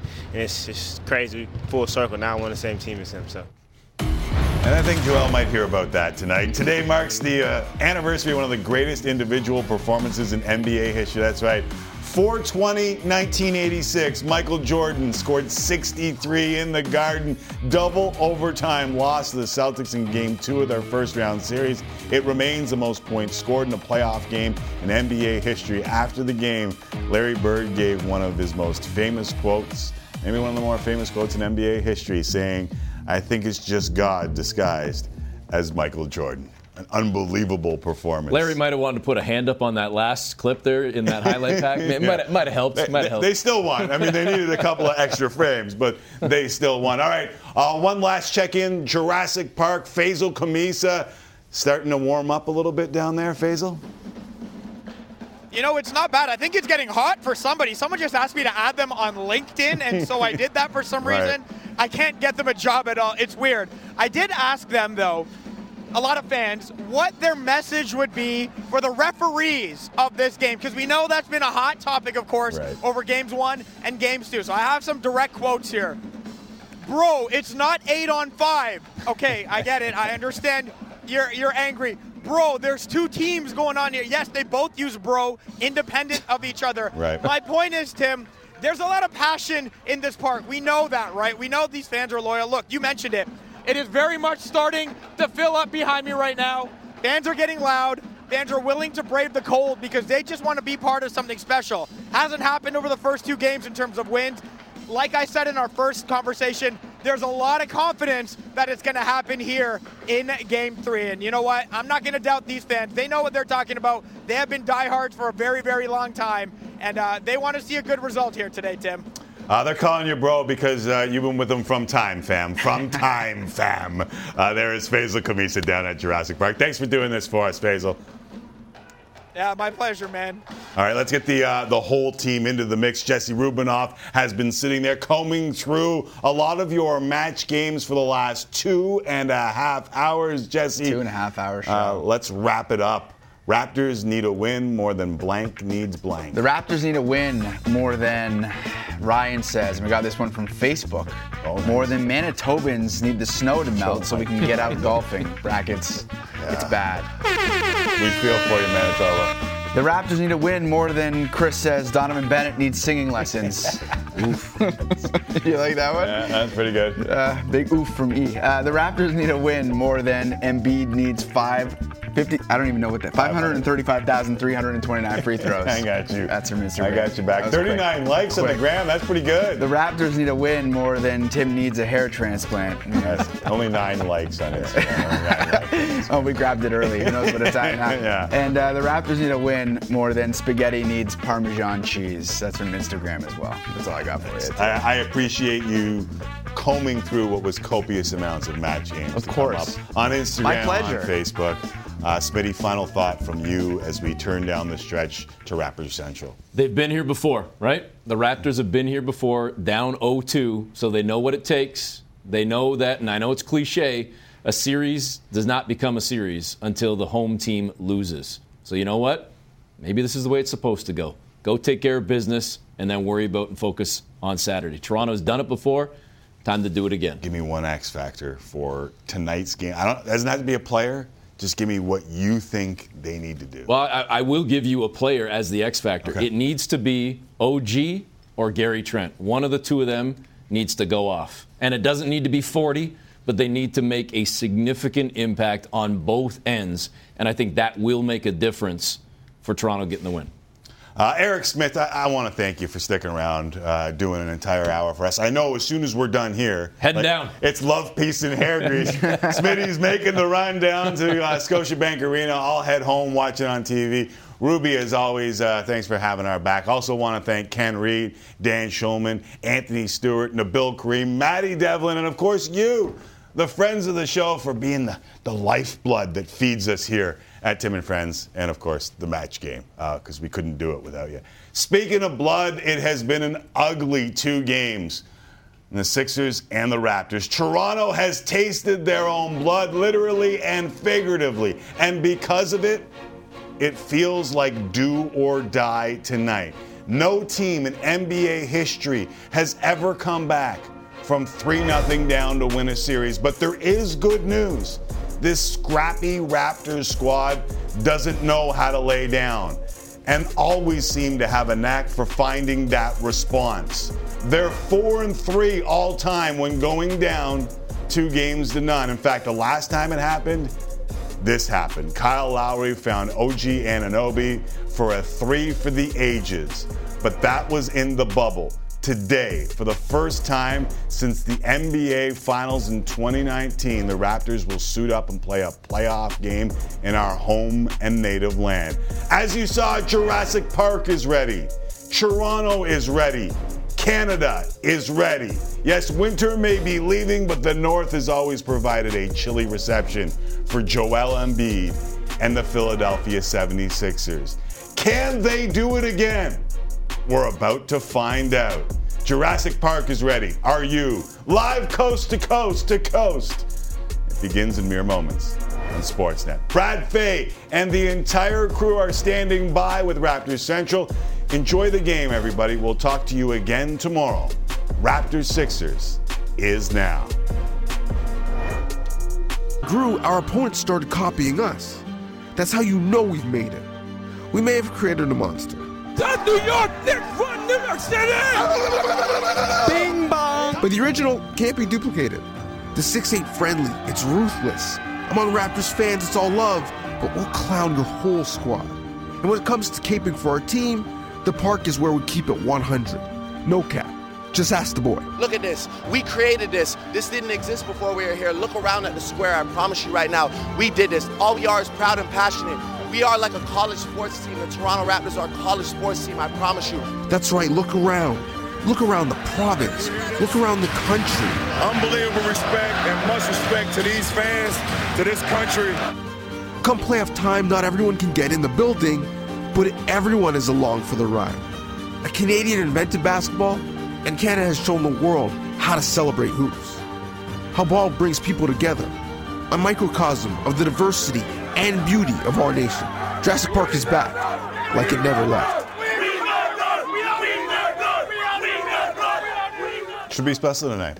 Yeah, you know, I think it's going to be great. And I think it's a great piece by Donovan and the fact that, you know, kind of encompassing everything that they've been through the last 3 years, but even this year alone, too. You think about 50% capacity, 100% capacity, then nobody in the building, then back in the building, then a fire. It's just been a bizarre year. And I can remember back to that Game 5 where they were like 90 seconds away from winning the title on their home floor. Yeah. So it should be a party tonight. And I'll tell you what, if you are going to the game, if you're watching in a bar right now, and it's coming up on the script, even on the bottom, and you read my words, if you're in Gucci Row, if you're in the Platinum Seats, if you're anywhere in the joint, be there in time for tip-off. And get loud, period. The starting lineups might be interesting, too, especially when they introduce Joel Embiid. It's been a long time coming. Raptors back at home in the playoffs for the first time in over 3 years. Jurassic Park filling up, and that is exactly where we find our own Faisal Khamisa amongst his fam. How are things down there, Faiz? Things are good, Tim McAuliffe. It is nice to be back in this park for a home Raptors playoff game. These fans, they already know it's been over 1,000 days since they got to do this with their team inside the building playing on that court. And you know what? It doesn't matter what the series is at right now. They know they're down 0-2. But Raptors fans are nothing if not passionate and if not loyal. And so I asked a bunch of fans what their confidence level is between 1 and 10. A bunch of people gave me 10s, a few gave me 9s, one gave me a 7, one gave me an 11, one gave me a 100. He was a little bit confused. One did give me a 3, but he thought I was someone else, and I think that's what led to his level of disappointment. The truth is, though, people are excited not just to see their team try to get back in this series, but to be part of this moment again. We saw them on Monday with the snow and the cold. Look, the sun may be out here, Tim, but it's still cold, and it's still not the most pleasant environment to be in, but they're very much ready to go. Faisal, we'll check back with you in a couple minutes from now, but I want to head inside Scotiabank Arena now and check in with a familiar face. You might recognize him from his friend over at the evil three-letter. But after a trip to the four-letter down south known as ESPN, he's now working the Raptors-Sixers series for another pretty damn good three-letter, TNT, and, of course, NBA TV. Long-time listener, first-time caller for me, Nabil Karim joins us. What's up, Nabil? What's going? You know, I'm not going to lie. When they passed me this mic here, I was like, okay, I'm ready to go. I'm excited to be here. But then I saw the mic flash. Yeah. And it was weird for me. Real. I'm not going to lie. A little weird. But I'm happy to be here, and I'm happy to have it on and join you guys, man. Thank you. It's awesome to have you back. I got to ask you right off the top, do the homeboys and girls at TNT know what Joel Embiid is in store for today? Oh, man. I don't know, man. You know, it's so interesting with Joel Embiid. Like, I keep thinking about the fans here and how he's going to be enemy number one. Like, what do you guys think? I think he's going to get that LeBron treatment, right? But that always backfired on the Raptors, the LeBron treatment, because it ended up being LeBrono, right? But I think it's going to be so interesting to see how the fans deal with Joel Embiid here. I've been obviously tracking things online in the way people talk about the fouls and embellishing and this and that, whatever. But it's going to be pretty special, I think, that interaction between Embiid. And I was trying to ask him about that today. He ducked me. Shocking. That doesn't surprise me. At the end of the day. Yeah. He ducked me. Hey, Nabil, let me ask you, with Embiid and the impact that he's made on this series thus far, if you think he can do tonight what he did in the opening two games, and in asking that, a lot of it might come down to the officials, whether they send him to the stripe or not. But ultimately, he did kind of play that hometown hero in egging on the crowd in Philadelphia. Do you think he's up for the task of going at the Toronto crowd and taking it to them and playing the villain on the road and still then producing on the floor? LeBron did so well. Yeah. I think so. This guy is so locked in. I mean, look, the guy could win MVP this season, right? And he seems so focused and so different. You know, I was talking to Tobias Harris about this, and Tobias was like, man, I was there in 2019, obviously. I've seen the growth of Joel from that series to this series. And, yeah, he's getting hacked. Again, I wanted to ask him about that. What's it like in four guys hacking you all the time, or, you know, supposedly hacking you all the time, and the frustration level of that. But I think Joel is one of those guys. He's one of the premier players in the league. I think he's going to feed off of that, right? He's going to feed off of the crowd, whether they're cheering for him or whether they're going against him. And he's going to get some calls here. And then, you know, he's going to go to the crowd and he's going to do the handing and whatever. So I don't think it's going to affect him. I think Joel's going to be fantastic again tonight. He's going to be a handful. I'm wondering about James Harden, guys, because he's been really good in this series, really efficient, but he hasn't had one of his big scoring games. You think he's going to have that tonight? Because if he is, I mean, that's going to be real tough for Toronto. Well, we were mentioning earlier, listen, Tyrese Maxey stole the show, right? We've seen Tobias Harris give real contributions in this series. They're 2-0, and we haven't really seen James Harden yet. And if I'm a Raptor fan, that scares me a little bit. I know he's not the James Harden that was winning MVPs, Nabil, but if he gets going, that is a different level that we haven't seen from this team yet. Yeah, and people are like, oh, well, you know, next series, if he plays like this and he doesn't get one, who cares about next series? James Harden is in the moment right now, and he's doing whatever he needs to do for his team to win. And Doc was telling us this off camera today. He was like, dude, this guy has so much great pace. Like, he delivers the pace that we need in our team. You know, we needed a guy like this. He comes in, his playmaking ability. He goes, I didn't know. You know, I've been coaching. I didn't know he had that ability to make passes like he does. And he said, this guy's just a hooper, man. He's always in the gym. His basketball IQ is through the roof. So, yeah, if he needs a game where he's going to have to score some more points, he could do that. You know, I don't think that's going to be a problem at all for James Harden. But for the Raptors, I mean, you got to make a decision, right? Because right now when you're doubling him up, that's leaving guys like Tyrese Maxey and even a guy like Tobias Harris, who nobody is talking about, but he's had a fantastic series so far. Maybe you let those guys, you know, give them a little more attention and try to maybe goat James into a bit of an ISO game. And maybe that's where they go. I don't know. What do you think? You know, I think that's probably a good point, Nabil. We were touching on it a little bit earlier. Is I personally would like to see Toronto trying to make Harden work a little bit more on the defensive end, because I don't think he's got a step in him anymore defensively. I think he's a shadow of his former self, and he was never really a lockdown guy. But if you make him work on the defensive end, does that take a step out of him, a little bit of juice out of him on the offensive end? And the other thing, too, I would say, I don't know if you guys agree, putting a little more pressure on the ball with Harden. Because, again, Nabil, I don't want to take anything away from him. He's an all-world player. But I look at some of the passes he's made in the series thus far. The numbers look good, But I'm not sure that he's been flash and dash. I think a lot of it is, to your point, you just said it, whipping a pass over to a wide-open guy, not necessarily having to create a ton or having to be too creative overall. He's just making a solid pass, an easy pass. I think Toronto's got to do more. Yeah, definitely defensively. I mean, Nick Nurse has talked about that. There's way too many guys that are wide open, right? And they got to create this chaos. We've talked about that. They haven't done it. And they haven't done that for 48 minutes. They haven't done it for 40 minutes. You know, they did it for the first quarter, maybe last game. But they got to figure out a way of being physical, creating that chaos, and being disruptive to James Harden, especially James Harden. Because, again, right now, he is lulling them to sleep. And then all of a sudden he makes that pass through. And he's just too smart. And Fred VanVleet was telling me the same thing earlier this morning. We got to make this guy work a little bit more, make his life a lot harder, Timmy. Behind you, Nabil, Pascal Siakam was given daps and head taps as he headed back to the locker room. Listen, he's been right on his season average, around 22 points per game. Field goal percentage a little bit lower at 42. Do you feel like there could be an all-NBA Pascal that could bust out here at home? It's got to be. Right, it's got to be. And Nick was saying this morning. He said Pascal, especially last game, was passing up shots that he thought Pascal should be taking. And he's like, look, what did he shoot last game? And I think he had 20 attempts. He's like, he's got to hit 25 at least. That's his number. He's got to get in that 25 range. And then you had Fred VanVleet, who played that whole first half.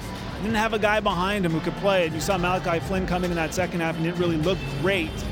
And for Fred, I think we forget the guy's knee is still kind of jacked up, you know? Yeah. I talked to him about it this morning, and he was saying, man, like, I'm not 100%. And in the States, I'm trying to bring that storyline there because I don't think a lot of people remember that or realize that he's not playing healthy. He's got to play all these minutes, and that's why. And they're playing from behind a lot of the time. And so they're gassed. So the first quarter is going to be so important for Toronto here with the fans, the momentum, just getting off to a great start.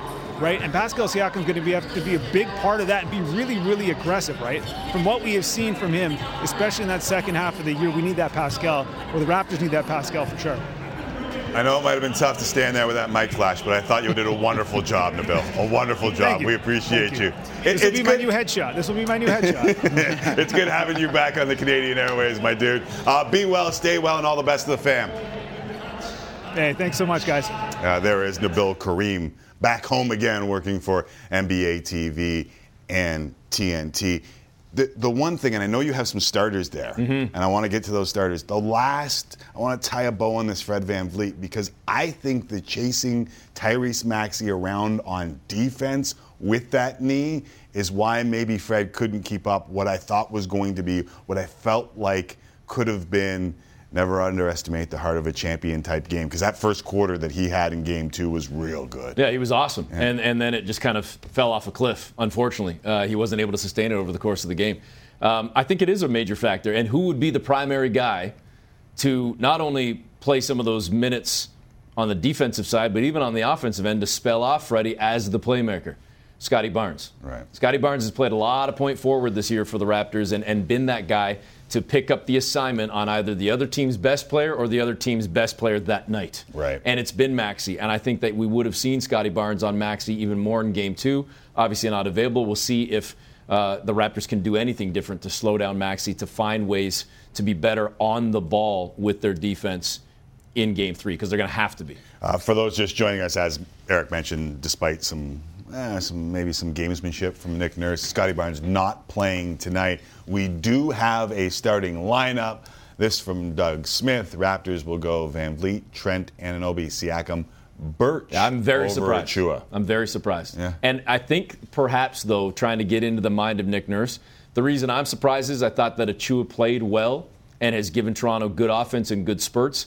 And maybe that's what Nick wants then from the bench, because that 1-2 punch of Achua and Boucher together has been pretty good, especially when they come in together or they stagger their minutes just slightly a little bit. Maybe it's a case of put Birch out there to shadow Joel Embiid. With no disrespect to Kem, we don't necessarily concern ourselves with your offense. You're there to defend, period. And then when we need a lift, when we go to that second unit, we've got some energizers in Precious, in Chris Boucher, because otherwise there is a noticeable drop-off without Scotty Barnes in the rotation overall and the lack of scoring in Toronto's second unit. You mentioned it earlier with Malachi. There wasn't much outside of Chris Boucher in the reserves in Game 2. So maybe this will hype up the second unit a little bit. Eric Smith is here, and he is staying with us as we continue to count down. 42 minutes, 45 seconds away from tip between the Sixers and the Raptors. Meanwhile, over on Sportsnet 1, Red Sox and Jays, they are currently in the top of the first inning. 2 out, man on first, Nick Pivetta of Victoria dealing outside ball 1. If you want to flip over, go ahead. If you want to stick around with us, we got you covered. Time for one last break. We'll continue the pregame coverage and get you to Raptors Central next, right here on Tim McAuliffe.